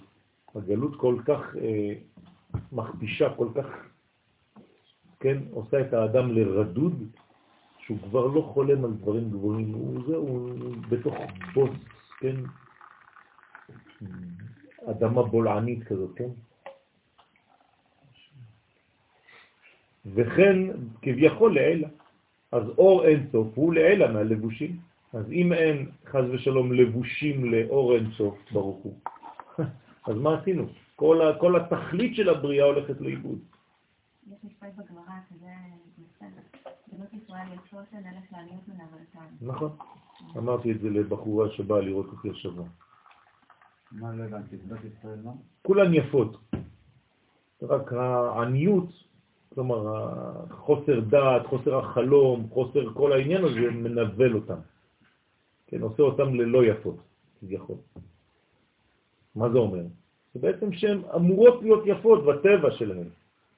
יפות זה אומר מסוגלות להכיל את האור, את הדבר הגבוה, אבל העניות בדעת או העניות בכל מיני מצבים בחיים, עניות בטוב לב, עניות ברוחב לב, עניות בעין יפה, בנתינה, כל זה הופך את האישה ללא יפה. קלה שעיניה טובות, אין כל גופה צריך בדיקה. איך אתה צריך לחפש אישה? רק שיהיו לה עיניים טובות. מה זה עיניים טובות? לארג'י. כן, כל הזמן נותנת בלארג'. לא קמצנית, לא סגורה, לא מה הבאת לי, מי זה, מי... בערס. אז לאלה מהלבושים, ואין עבודת קורבנות באופן שלא שייך כלל. עניין הדבקות בין ישראל לאביהם שבשמיים. אז אם חז ושלום אין לבושים, אז אור אין סוף לא יכול להתלבש, חז ושלום הוא כאילו לעלה מהלבושים, הוא פרש. כן. אז אין עבודת קורבנות. מה זה עבודת קורבנות? מה זה קורבנות? הנה אנחנו עכשיו נכנסים לקרב את הלבוש לשורש. יפה. קורבנות זה בעצם לקרב את הלבושים, את החומר הכי הכי הכי בהמי אל שורש החיים. זה מה שאני עושה בקורבן. מה אני עושה בעצם? אני מחבר בין העולמות. אז זה אני מקריב קורבן. זה לא כדי להרוג חיה ולאכול אותה. אז למה אני צריך לעשות את זה? זה צער בעלי חיים, נכון, כי העולם שלי ירד. אז היום אני חי על חשבון של מישהו אחר. האידאה הגדולה מאוד זה להפסיק לאכול בשר. ובכלל להפסיק לאכול על חשבון של מישהו. זה לא פשוט בכלל. יש לי שאלה, סליחה. כן. אני מנסה להבין אולי משהו שאסור לנסות להבין, אבל עם כל המציאות זה בורא עולם בסוף השבוע, הכל אלוהי. מי אמר שהכל אלוהי? מה? מי אמר שהכל אלוהי? אז מה, אני צריך להשתחררות אליך? לא, אתה צריך לכבד אותי. אבל אתה לא אלוה. אתה לא הקדוש ברוך הוא. ברור, אני לא. האלוהות מתגלה בכל מקום, אבל לא הכל אלוהי. זהירות, זה לא אותו דבר. אם הכל אלוהי, אז חז ושלום, יצאנו מהאלוה. אז מה ההבדל? הוא מתלבש בכל. זה משהו אחר, זה הפנמה של הרעיון, כן?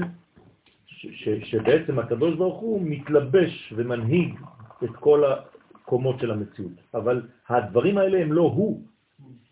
כן, כתוב, הוא ממלא את העולם, אבל אין העולם מקומו. הוא מקומו של העולם, אבל אין העולם מקומו. זהירות. אני מנסה להבין את המנגנון של העולם, של המציאות.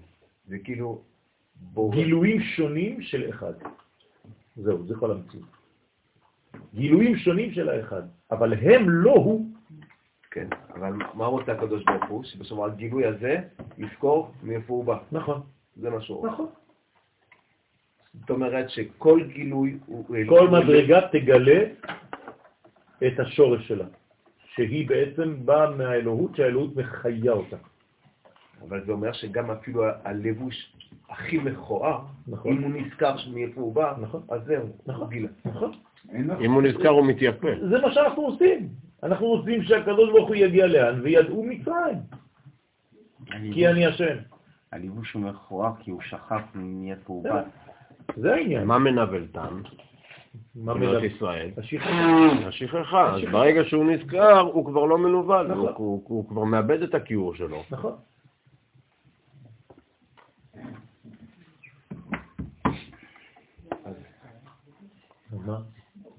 מה העניין? זה כאילו משהו מהקדוש ברוך הוא שהוא בעצמו לא נזכר מאיפה הוא בעצמו, לא יודע איך להסביר. נכון, זה לא כאילו, זה באמת. זה כאילו התפשט, הוא כל כך רחוק מהשורש שלו. בדיוק, בדיוק. אם זה היה רק התפשטות סדר, אבל מעל זה יש לבושים עכשיו. יש מסכים, זה נקרא קליפות. אז אדם אין כיפה. כאילו גם הכיפה הזאת זה, כמו שאמרת קודם, כאילו בסדר. בסדר, אבל צריך לגלות את זה, זה לא פשוט. בפורים אתה יכול לגלות, שגם המן, זה ברכה. אבל אתה לא יכול לגלות את זה כל יום. בשביל זה צריך מאוד מאוד מאוד לשתות. אתה צודק, אבל זאת סכנה. לכן רק בפורים אפשר לומר את זה. חייב אם יש לבסומה, עד זה לא ידע. כלומר, רק אם הוא בסומה, אז הוא יכול להגיע לזה. הוא אמן, אם לא חז ושלום, זה כאילו אין הבדלה בעולם. אתה כבר לא יודע לעשות שום הבדלה בין הקומות. זו קטסטרופה. אדם שלא יודע להבדיל, הוא גיל לתפיסה של אלמד ייחודה. כל הזמן? לא. מעל הדעת. זה רק בגלל שהוא שתה. רק בגלל שהוא שתה. העולם שלנו עדיין לא מתוקן, ולכן אסור לנו לומר את זה בחוץ. מחוץ לפורים. בסדר? אם העולם שלנו כבר הגיע לסיומו, כן? אתה רק תזכור את פורים. בוודאי. אם הם לא שווים, מה עושה הקדוש ברוך הוא? שולח להם, מביא להם, כן? מלך שגזרותיו קשות כהמן, הוא מחזירם למוטב. זאת אומרת שגם הוא שליח, בסופו של דבר. אבל זה לא פשוט. זה נקרא אחוריים, חז ושלום. זה כתוב שגאולה היינו כחולמים. נכון. יש עניין כזה? זה בלי שליטה כאילו. להיות בגאולה, אתה לא צריך להיות... אתה צריך להיות בחלום, קודם כל. אתה צריך להמשיך לחלום. כלומר, להמשיך להחלים. זה הגאולה של פורים. נכון. לכן, ואין עבודת קורבנות באופן שלא שייך כלל עניין הדבקות. אז למה מתחפשים בפורים? לא חשוב. חשוב מאוד. מה למה? בעצם מה שאני אומר פה זה שבעצם כל השנה אנחנו בעצם מחופשים. ובפורים הוא גדם את הלבוש. ואתה מגלה את השורש של הנשמה שלך. זה בדיוק העניין. זה בדיוק הפוך מכל מה שחושבים. עוד למה שאתה מתחפש. עכשיו אתה בתחפושת. עכשיו. בפורים אתה אמיתי. בפורים אתה צריך להיות אמיתי. כלומר, גם התחפושת שלקחת בשבילך בפורים, היא צריכה לגלות מי אתה ביסוד הפנימי שלך.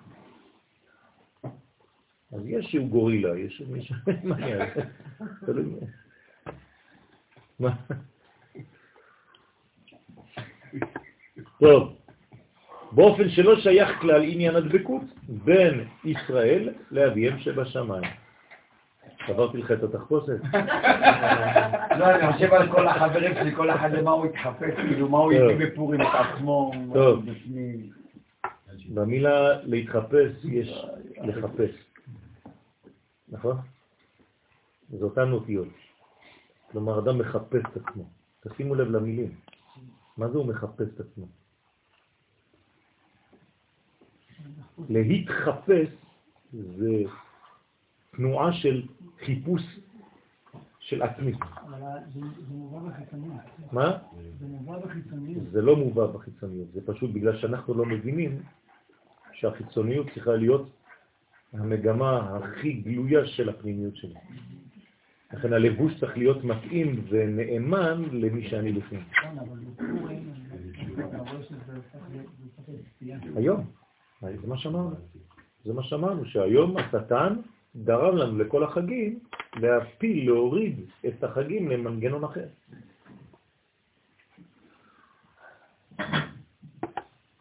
והיא ההוראה של ושתי המלכה. ושתי המלכה, מה עשתה? שהייתה מפשטת בנות ישראל ועושה עמהם מלאכה בשבת.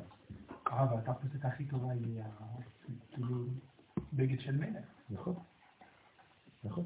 ממש. בגד של מי שאתה באמת בנשמה. איפה המקור הזה? יואל. אני מתווכח עם זה עכשיו. אני אומר לך מה שאני... לא, אני מדבר על זה. אמרתי, מההתחלה. זה בגמרא. במגילה. במגילה דף י' נדמה לי משהו כזה. אז בנות ישראל, כן, ועושה אימייל אחת בשבת. ישר קפקתם, אתם בכלום. בכלום.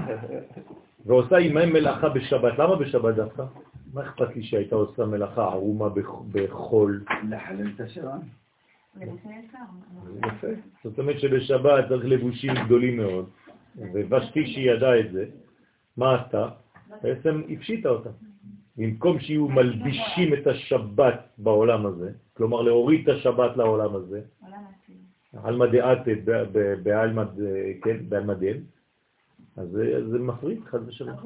אבל הרגע אמרנו שהליבוש של שבת הוא חול. הליבוש של שבת הוא חול. כן. כן, נכון. לכן זה הליבוש. היא צריכה ללבוש את השבת, ושהשבת תחול לה. בסדר? חול זה לשון חלות, כן? זה מבלבל לנו הרבה דברים, אבל אנחנו חייבים ללמוד עברית מחדש. אנחנו חושבים שחול זה חופן. זה חלוץ. חול זה חלוץ. כן, חלוץ זאת אומרת להופיע על. To appear. כן? זה דיווג אפור. זה להתגלות. ועושה עמהם מלאכה בשבת להורות על נשמות ישראל שהם ארטילאים. כלומר, מה קורה לנשמות של עם ישראל? ארטילאיות. מה זה ארטילאיות? בלי לבוש, הן מעופפות באוויר. נשמות שאין להן לבושים, חס ושלום.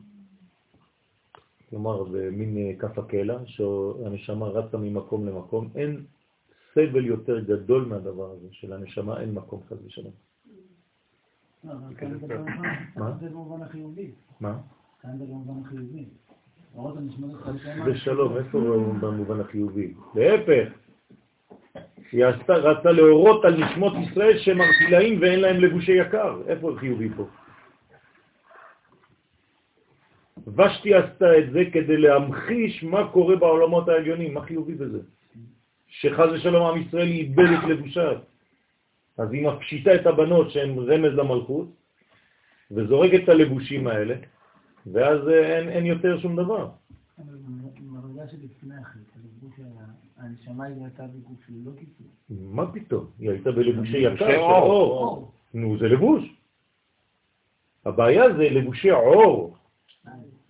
אבל תמיד יש לבוש. אין מצב בלי לבוש. כל הבריאה זה לבוש, אחד גדול. נכון? וכן הציווי להביא את ושתי בקטר מלכות. עכשיו לא הסתפקה בזה. מה היא עשתה? הרי אין עכשיו בנות ישראל, אין עכשיו מלכות בקדושה. אז יש עכשיו מלכות בקליפה. אז מי זה המלכות בקליפה? ושתי, למה לא? אז מה היא לובשת? קטר, היא שמה קטר על ראשה. כלומר, את מי עכשיו הקדוש ברוך הוא, הבורא עכשיו, האור האין סוף עכשיו בחר? אותה. כלומר, היא בעצם המלכה של מלך המשיח. לכן לכאורה היא סירבה להתפשט במשתק. בדיוק. כי היא רצתה להיות עם הבגדים ועם הליבוש. בדיוק. אז מה העניין של אורך שהתאבות הרמה? יש בעצם שם רק להראות את יופייה בהתחלה. לא, שם אצלו זה חיצוני. היא הבינה. היא סירבה ולא קיבלה. אז הרגו אותה, דרך אגב הוא מצטער על זה אחר כך. הוא חוזר מהחזירות שלו. הוא עשה את זה כשהוא היה שיקור. עכשיו הוא הבין מה קרה שם. אז זה לא ידע. בסדר, נכון. אז זה לא ידע. בוודאי, בוודאי. הנוקבה דקליפה הרבה יותר גרועה מהנוקבה מהזכר.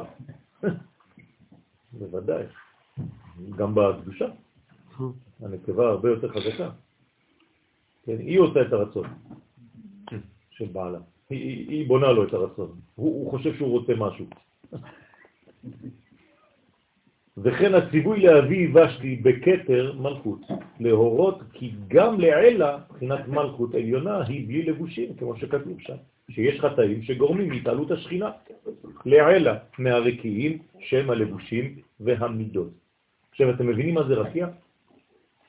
מה זה רקיע? רוקע, מה זה רוקע?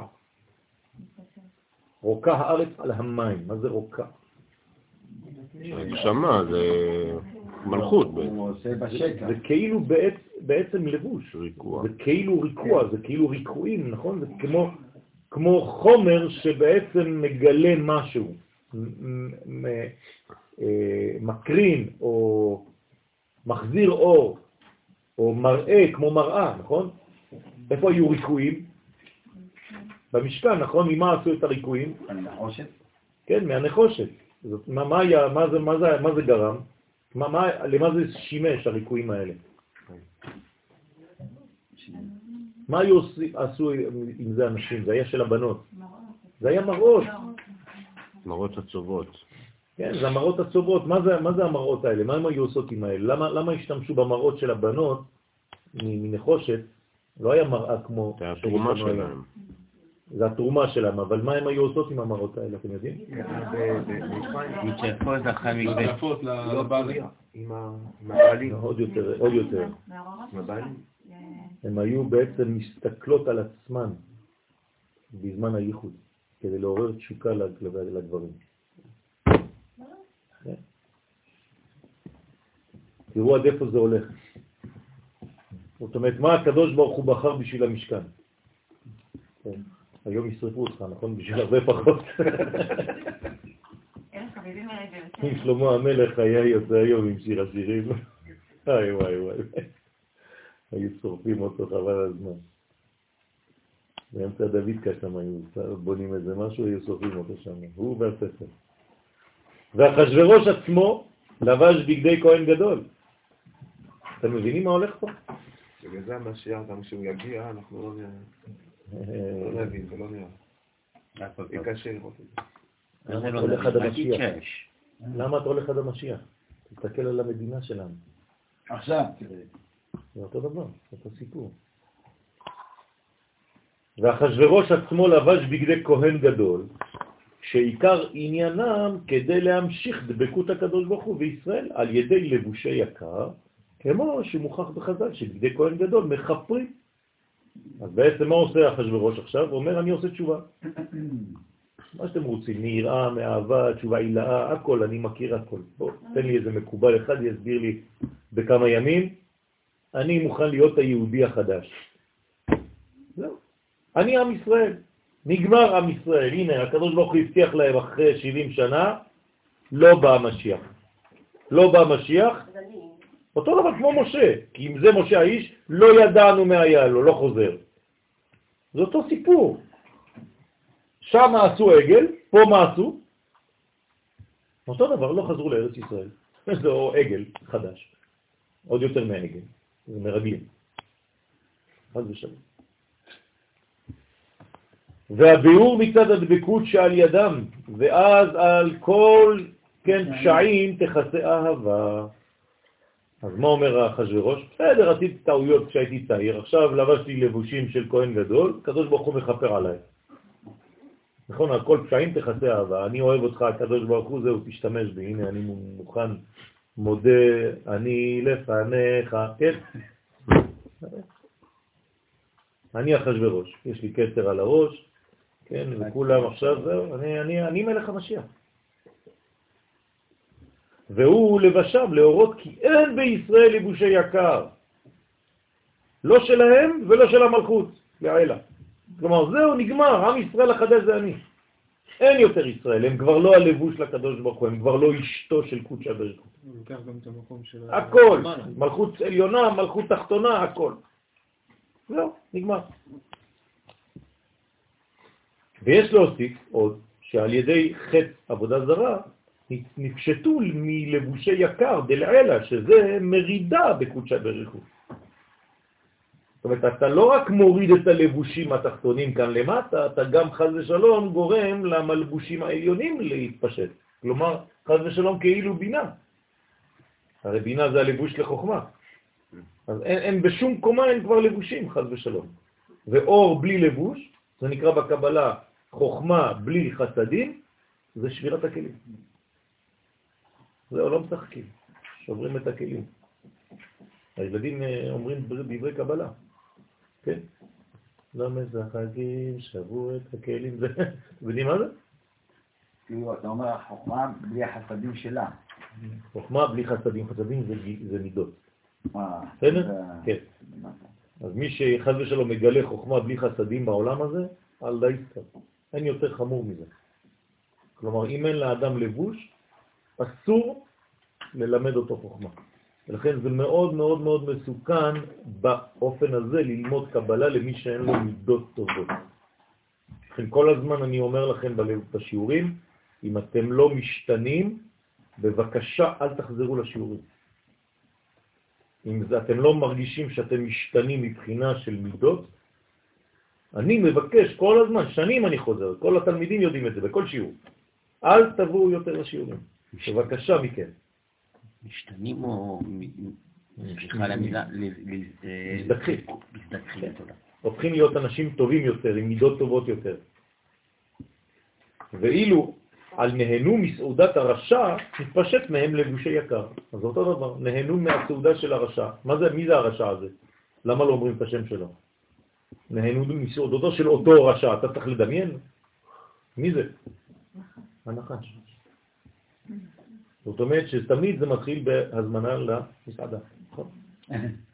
גם הנחש הזמין את חווה למסעדה. פעם ראשונה שהוא הזמין אותה. היה לו ג'קט, כן, טוקסידו, הכל. בואי נאכל משהו. כן, נכון. היה חכם מאוד, ערמומי. אז הוא נותן לה לאכול. כלומר, הכל מתחיל בסעודה, אז הכל נגמר בסעודה. לכן פורים, אנחנו מתקנים את זה.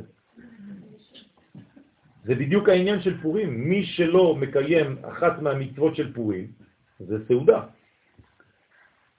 זה מצווה ממש, סעודת פורים. אז צריך להבין מה קורה שם. שאתה שם בתוך הסעודה מתקן בעצם את הלבושים מחדש. מה? הבנת? אוקיי. ולכן אז בהיעלם הגדול של שתי בחינות לבוש נגזרה גזרה על ישראל. אז אין לבושים יותר, גם לא לבוש למטה, גם לא לבוש למעלה. אז מה יש על עם ישראל? גזרה. מה זה גזרה? גוזרים. חס ושלום, כשאדם אבל מה הוא עושה? הוא גוזר את הבגדים. הוא חותך את הבגדים. למה הוא חותך? למה האבל עושה קריאה? חס ושלום. פוגם בשלמות. פשוט מאוד. הוא איבד ברגע הזה את הלבוש. הוא כבר לא לבוש לאור. אדם קורא, מתי הוא קורא? לפני הקבורה או אחרי? לפני. בוודאי שלפני. למה? איך זה נקרא לפני הקבורה? מה הוא? עונן. עונן.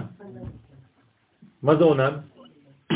הוא פטור מלהתפלל? כן, לא רק פטור, אסור לו.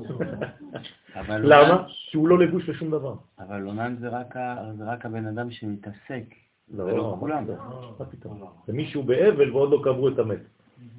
הוא נקרא עונן. שלא. המת ששייך לו, חס ושלום. זאת אומרת שהאדם הזה הוא לא לבוש. איך אתה יכול להיות לבוש לאור של הקדוש ברוך הוא? מה אתה עכשיו הולך להתפלל מנחה? אין, שום דבר. מבחינתך אתה לא קיים כבר. אז אתה חותך בעצם את כל הלבושים. זה מה שקורה חז ושלום כשיש גזירה. גזירה זה לשון לגזור. בנקודה הזאת הוא מברך. מה? נכון. נכון. על מה הוא מברך? דיין האמת. מה זה אומר? הוא לא מבין כלום. אומרים לו לברך. נכון? הוא לא יודע מה קורה בכלל, הוא מברך, אין לו בכלל, הוא לא יודע מה קורה שם. מה קרוב משפחה של האדם הוא הלימוש שלו? לא. עכשיו, הקדוש ברוך הוא איבד לבוש אחד. הבנת? אז בגלל שאתה כואב על לבוש אחד מהקדוש ברוך הוא שהלך, אז אתה בוכה. איך זה נקרא שהקדוש ברוך הוא איבד לבוש אחד? חילול השם. יפה. חילול השם. כי השם לא יכול להתגלות. השם, הישימן. לא השם. השם. אתם מבינים את ההבדל בין זה לזה? זה י' כבבקה. אין דבר כזה חילול זה. זה חילול של זה. השם. אני מבין שאתם לא מבינים. השם זה כבר ההתגלות. זה ההתגלות, זה החילול. אי אפשר לחלל את ההוויה. זה כבר הבגד. רק את הלבוש שלו. אז אם אין לו לבוש, זה נקרא חילול השם. אז מה אני אומר עכשיו? קדיש, זה לעשות קידוש השם. להשלים. ולכן, מה? אם זה המצב של ההוא שנשאר בעולם הזה, אז מה המצב של הנשמה? נכון, נכון. נכון. ולכן מרדכי קרע את בגדיו. עכשיו אתם מבינים מה הוא עושה. למה הוא קורע את הבגדים? לא בגלל שזה סתם אבל והוא עייב ונמאס כבר והוא כאילו מרגיש שזה... פשוט הוא רוצה להראות מה קורה למעלה. הוא מראה לעם ישראל, תראו באיזה מצב אנחנו, מה קרה לנו. ולא רק שהוא קורא את הבגדים, והוא לובש שק ואפר. למה? להורות על המצב. תשימו למה אומר הרב, להורות על המצב שהביא את הגזירה, כיוון שאין לבושי קדושה, ונפסק הדבקות, ולכן באה הצרה הזאת עליהם. זאת אומרת, הם לא מבינים את המצב, הוא עושה להם את הפנטומים. הרי הוא האיש היחידי שם, באזור. אף אחד לא מבין כלום. מה, יש רק איש אחד? איש היה בשושן הבירה, איש, אחד. משבט יהודה ומשבט בנימין. איש ימיני. אז כולם יודעים איש ימיני, כן, בנימין, אבל אף אחד לא שם לב על המילה איש. אז עכשיו יש לכם קידוש. איש אחד, היה רק איש אחד. במקום שאין אנשים, אותך ראיתי בדור הזה. זה העניין, תהיה איש במקום שאין אנשים. עכשיו, העניין פה זה בעצם שהוא לובש שק ואפר. מה זה האפר הזה? אפר בעצם.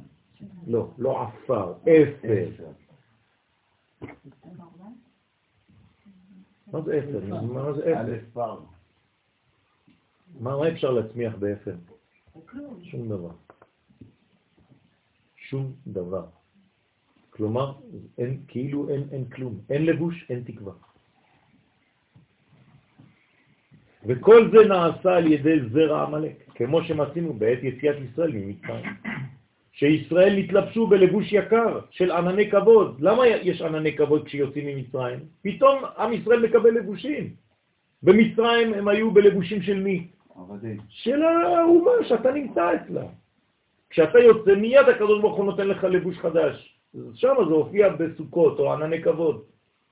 אתם מבינים למה חג הסוכות הוא החג של ארץ ישראל? למה? כי מה קרה כשחזרנו לארץ ישראל? קיבלנו לבוש. זה העניין הכי חשוב פה. יש לבוש עכשיו. הקדוש ברוך הוא יכול לרדת, להתגלות. אנחנו הלבוש שלו.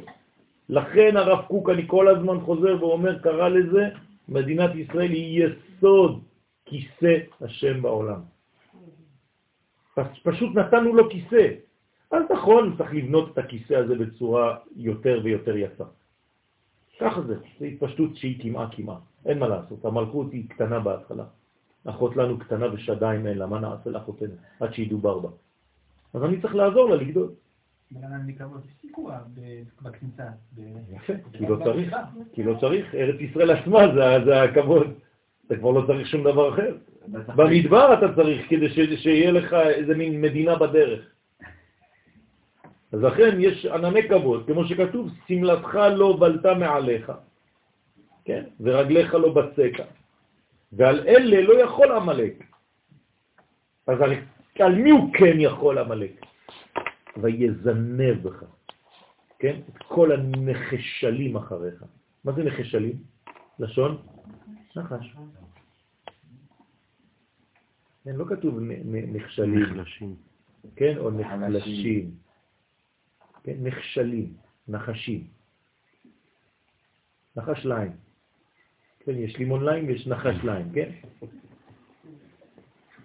ועל אלו לא יכול המלך, אבל אלו שפגמו ונפלטו מן הענן. עכשיו אתם מבינים למה רק מי שיצא מן הענן, נפלט מהענן, פגע בו המלך. מי זה הנחשלים? זה כוח של המלך או... בעם ישראל. כלומר, בעם ישראל או בעם שיצא איתם בערב רב, מי שהיה עדיין בתכונה הנחשית שלו, נפלט מן הענן. עכשיו, כולם היו בתוך ענן, 7 ענני כבוד. חלק מהם היה מחוץ לענן. פתאום אדם היה מוצא את עצמו מחוץ לענן, הוא לא מבין איך זה היה קורה לו, הוא פשוט הולך עם כל החברים שלו, פתאום אתה רואה, נעלם. זה היה אחד מהניסים שם. למה? באותו יום או באותו לילה הוא עשה חס ושלום פגם בברית. דרך אגב זה היה העוון שהיה פולט מן הענן, היה מוציא זרע לבטלה או משהו, היה מחוץ לענן. כלומר לא יודע לאן הם הולכים, הוא רק רואה ענן, הוא לא יודע איפה עם ישראל, הוא לבד עכשיו, והוא רק נוגע בענן כדי לא, וכולם הוא מסתכל, כל החיים שלו מסתכל ימינה שמאלה, שלא יבוא מישהו להרביץ לו. זה נב בך, זה כאילו שלח את המחישים. לא, הוא הופך את הזנב, הוא הופך את הזנב שלנו. יזנב בך, הוא תפס את מי שנמצא בזנב, הוא תפס אותך בזנב. כן? הבנתם?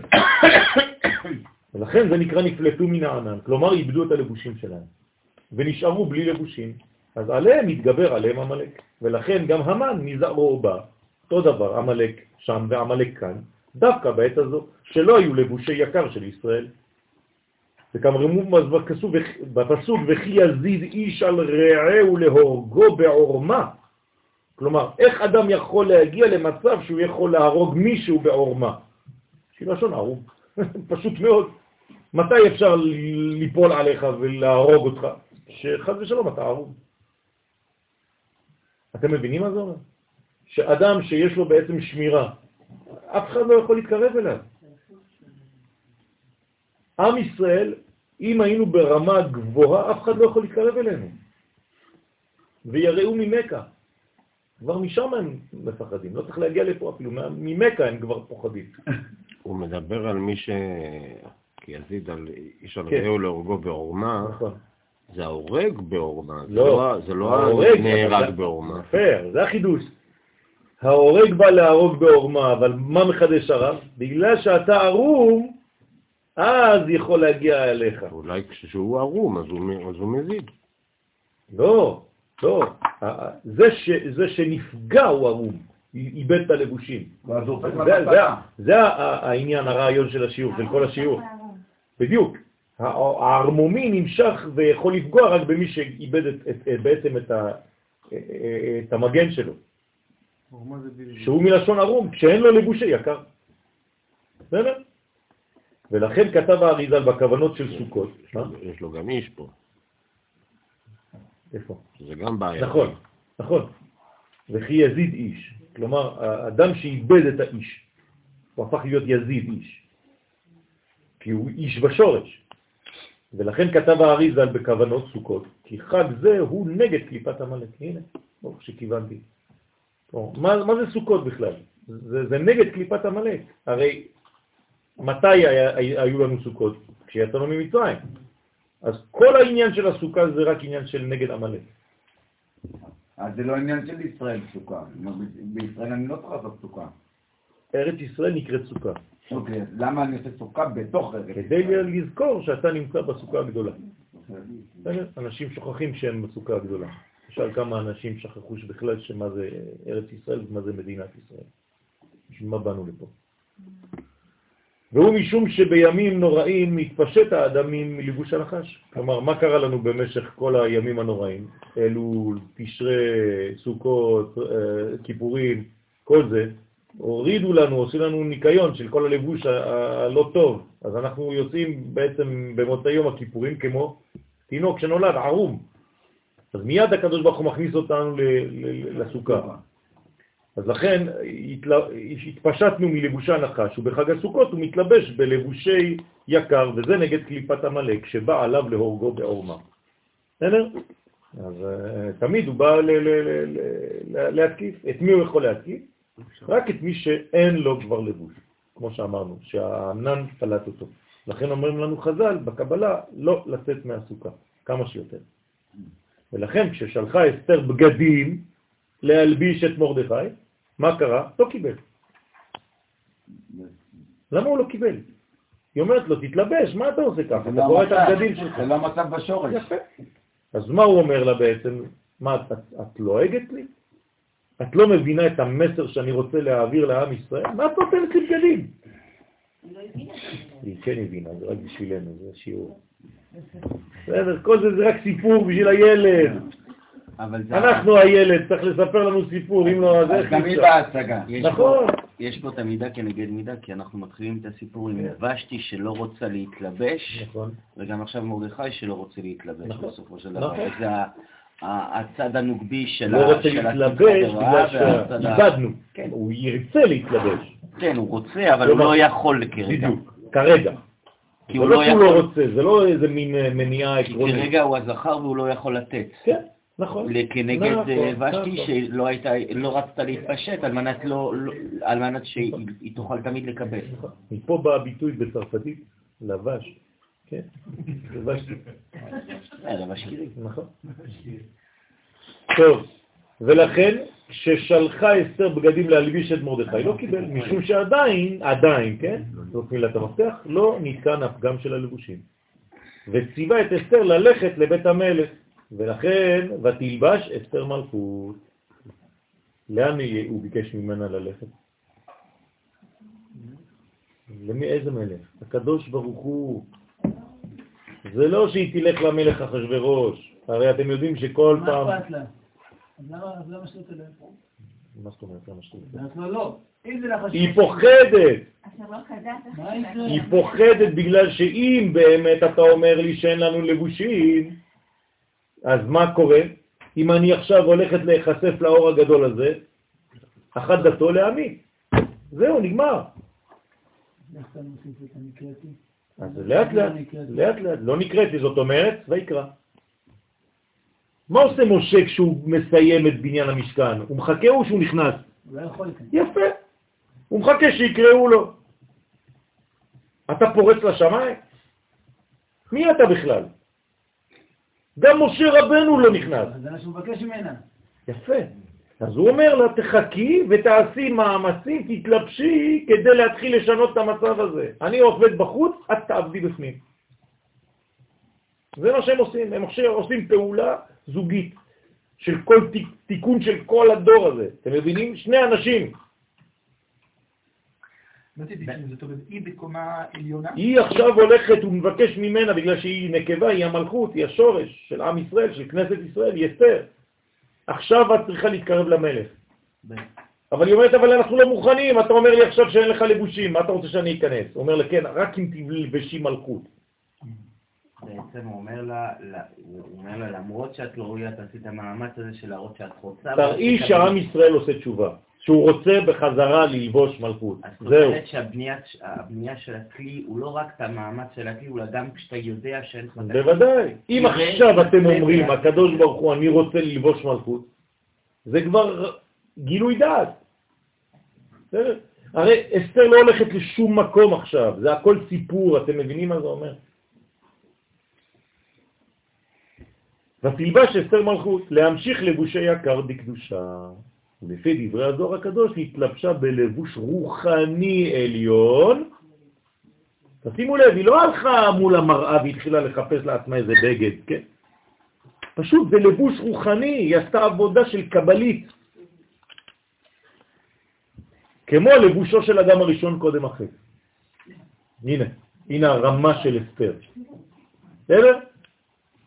היא ביקשה מהקדוש ברוך הוא, תן לי את הלבושים של אדם הראשון שהוא איבד. הבנתי, עם ישראל צריך לתקן את כל זה. באנו לעולם הזה כדי לתקן את החטא. איפה זה? בהכנה הייתה לבינה. איפה זה לבושים? מה? מה הקטע בכלל? מה? לבושי אדם הראשון קודם. בוודאי, זה בכלל ברדלה. איפה זה? זה עולם עליון מאוד. וכן אחר זה כשנתבטלה הגזירה, והרי זה משום שישראל עשו תשובה, הנה, ונתלבשו שוב בלבושי יקר, וכך המשיכו לעילה. אותו דבר בעולמות העליונים, ולכן עיקר השמחה הייתה כשמרדכי יצא מלפני המלך. איזה מלך עכשיו? תמיד הקדוש ברוך הוא, לא כתוב אחשוורוש. הוא יצא מלפני המלך, כלומר יש אחוריים. עכשיו הוא יצא מלפני המלך. באיזה לבוש? בלבוש מלכות. וחור, מה זה חור? תגיד של משה. מה? תגיד של משה. מה זה חור? חופש, רבותיי, חירות, בן חורין. כלומר, רק אם אתה עבד השם ואתה חוזר להתלבש בלבושים האלה, אתה חור. לבוש של חופש. והעיר שושן, צהלה ושמחה. עכשיו אתם מבינים למה העיר שושן צהלה ושמחה? כן? תשימו לב שבמילה שושן יש ססון, כן? ושמחה, תעלה ושמחה, כלומר ססון ושמחה. כלומר שושן הופך לססון. סוס תסיס ותגל העקרה, נכון? זה שושן. דרך אגב, כל משפחה שנקראת שושני זה מפרס, כולם באים משם, משושן. וצהלה ושמחה, ועל זה אומרים שושנת יעקב. כן, זה, מה זה שוש, שוש, כן? שושן, שושנה. כלומר, זה התיקון של מה שהיה שם. מה התכונה של השושנה? ככה מתחיל הזוהר, ככה פותח הזוהר. כשושנה בין החוכים, כן רעייתי בין הבנות. כלומר, מה זה כשושנה מסביר הזוהר? שיש לך תכונה להשתנות. הבנת את הבעיה? ואת יכולה להשתנות. ולכן שושנת יעקב צהלה. מי זאת שושנת יעקב? המלכות של יעקב, שהוא נקרא זעיר אנפין. צהלה ושמחה. מה זה צהלה? מי צוהל בדרך כלל? הסוס, נכון? אז מה, האישה זה סוס? כן. לסוסתי ברכבי פרעה דמיתיך רעייתי. מה זאת אומרת שזה סוס? הוא רוכב על אשתו, כלומר מה זה רוכב פה? זה לא לשון גנאי, הוא מתגלה דרך אשתו. צהלה ושמחה, בראותם יחד. מה זה בראותם יחד? מי זה יחד? מי זה הם? הוא והיא. וכל עם ישראל. תחלת מרדכי. מה זה תחלת מרדכי? ראו תחלת, כולם התחילו לצמח. נו באמת. תחליט, הם ראו את התחליט של מרדכי, הם הבינו את מה קורה פה. שיש כבר שוב עניין הדבקות של הקב"ה ברוך הוא בישראל על ידי לבוש יקר. חבל, חבל, חבל, היה פספוס גדול, נכון? עוד דבר אחד וזה נגמר. אם היו עולים לארץ. זהו. זה מה שהיה צריך לעשות. מה קרה אחרי זה? הנה הסוס.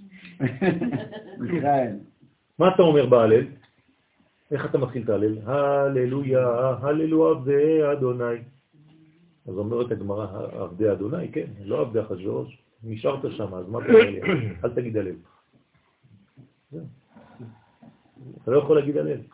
אתה משקר. אתה חי בחול ואתה אומר הלל? אתם מבינים מה הגמרא אומרת? אם אני מתרגמת את זה בצורה מאוד חדה, כמו שאני אומר עכשיו, יכולים להרביץ לי. והנה, לפי מה שמבאר האריז"ל בכוונות פורים, תודה.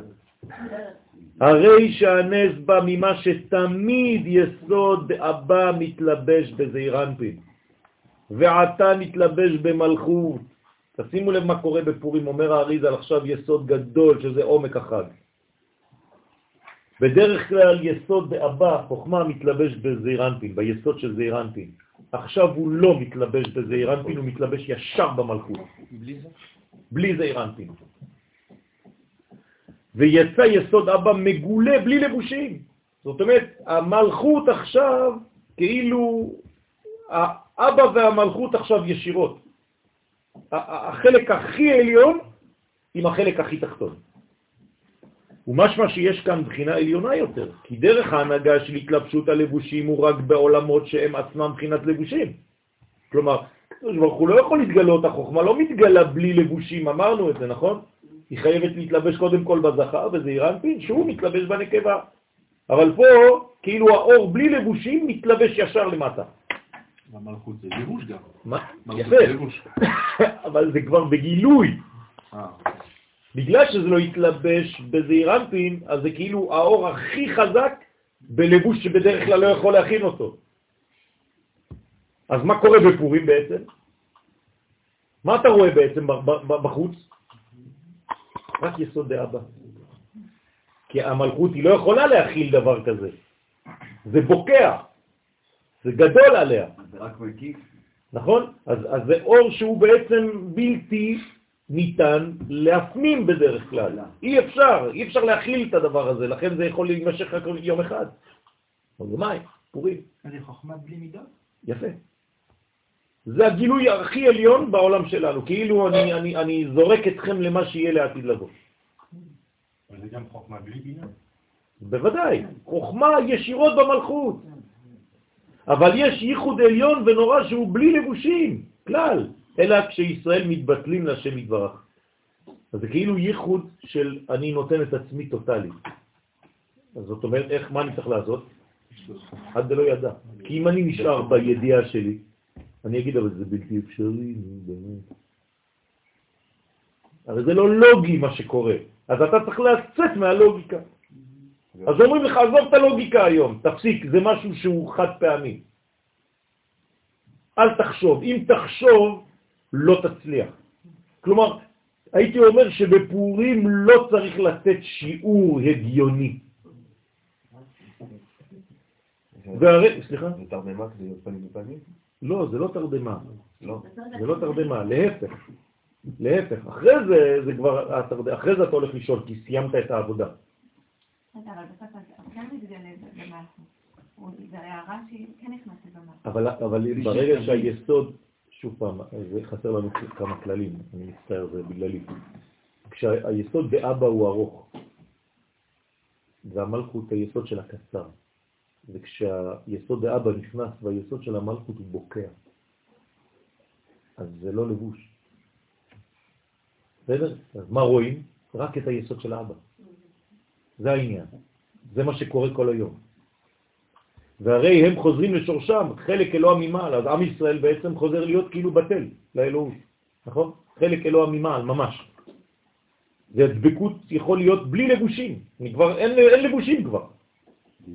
אז כאילו התפשטתי מהכל. והרי זה כמו האבות הקדושים קודם מתן תורה, שהיו דבוקים בשם מצד חלק אלוה ממעל, ואור זה הוא מתגלה בפורים, באתרת היסוד של אבא. ואור גדול זה אינו בכל השנה כולה. אין אור כזה כל השנה. כי זה אור שאין לו לבושים, איך אתה יכול להשיג אור כזה ולחיות? אפשר להגיד שפורים והתארות הבאלה, ואלה זה כיפורים והתארות בלאלה. בדיוק. בפורים יש כל ההכנה, כל ההכנה, זה משהו בפורים, זה בום. נכון, בדיוק, נכון. עכשיו שמה ביום הכיפורים אתה עושה כל מיני דברים כדי להתפשט. בפורים אתה מגיע לזה דרך זה שאתה צריך להתבשם.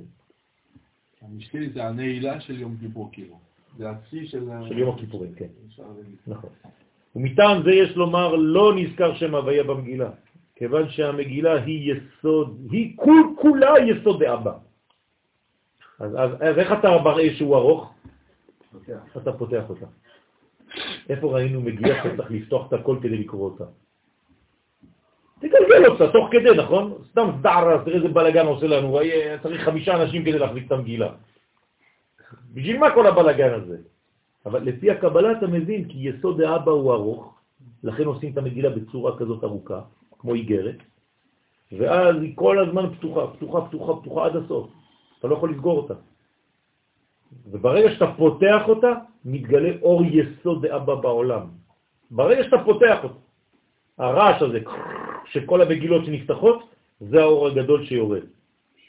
כמבואר בכוונות, ושם, כן? והרי היה גילוי בלי לבושים, אלא מצד קוצו של י', תשימו לב, קוצו של י' בלי לבושים, בלי כלום. ולכן הוא לעלה מבחינת שם הוויה, שהוא מבחינת תדבק במידותיו. כלומר, אפילו שם הוויה אתה לא תראה, מה אתה מחפש שם הוויה? גם שם הוויה, כן, חז ושלום, זה מה שהוא אומר, זה קטן על זה. זה לפני בכלל כל השמות, לפני כל גילוי. כן, זאת אומרת, זו מדרגה אלוהית עליונה, שאני מפחד אפילו לא לומר את המילים, כן? בכבוד ובענבה אני ניגש לזה. ולכן צריך להיזהר מאוד, ואפשר שזה השייכות של אדר וניסן, כמו שכתוב ברש"י, מי שנכנס אדר מרבין בשמחה, משום, כן? אדר וניסן. אתם זוכרים בשיעור של ראש חודש, שהמשכנו, שזה לא רק, זה מתחיל וזה ממשיך בניסן, ימי ניסים היו לישראל, פורים ופסח, כי גם ביציאת מצרים, בתחילה נאמר, ועבור עלייך ויראך מתבוססת בדמייך, נכון? ואת עירום ועריה. כלומר, מה קרה ביציאת מצרים באותו רגע? הרי לא היו לבושים, אז גם שם התגלה אור שהוא למעלה מהלבושים. זה נקרא פסיכה. על מה? על הלבושים. כאילו אני לא שם לב שאין לך לבושים, אני פוסע על הדבר הזה, בדרך כלל אני לא יורד אם אין לבושים, אבל פה אני חייב לדלג על זה. אז הם מבינים על מה יש פסיכה. ואף על פי כן בא הגילוי מבחינה זו של העתיד לבוא. כלומר, כל הגילויים האלה הם לא היו, הם לא יכולים להיות. אז מאיפה הם באים? מהעתיד. כלומר, הקדוש ברוך הוא שולח לנו מה שיהיה בעתיד קצת לעבר שלנו. רק תתאמו קצת, ואחרי זה הוא חוזר לעתיד.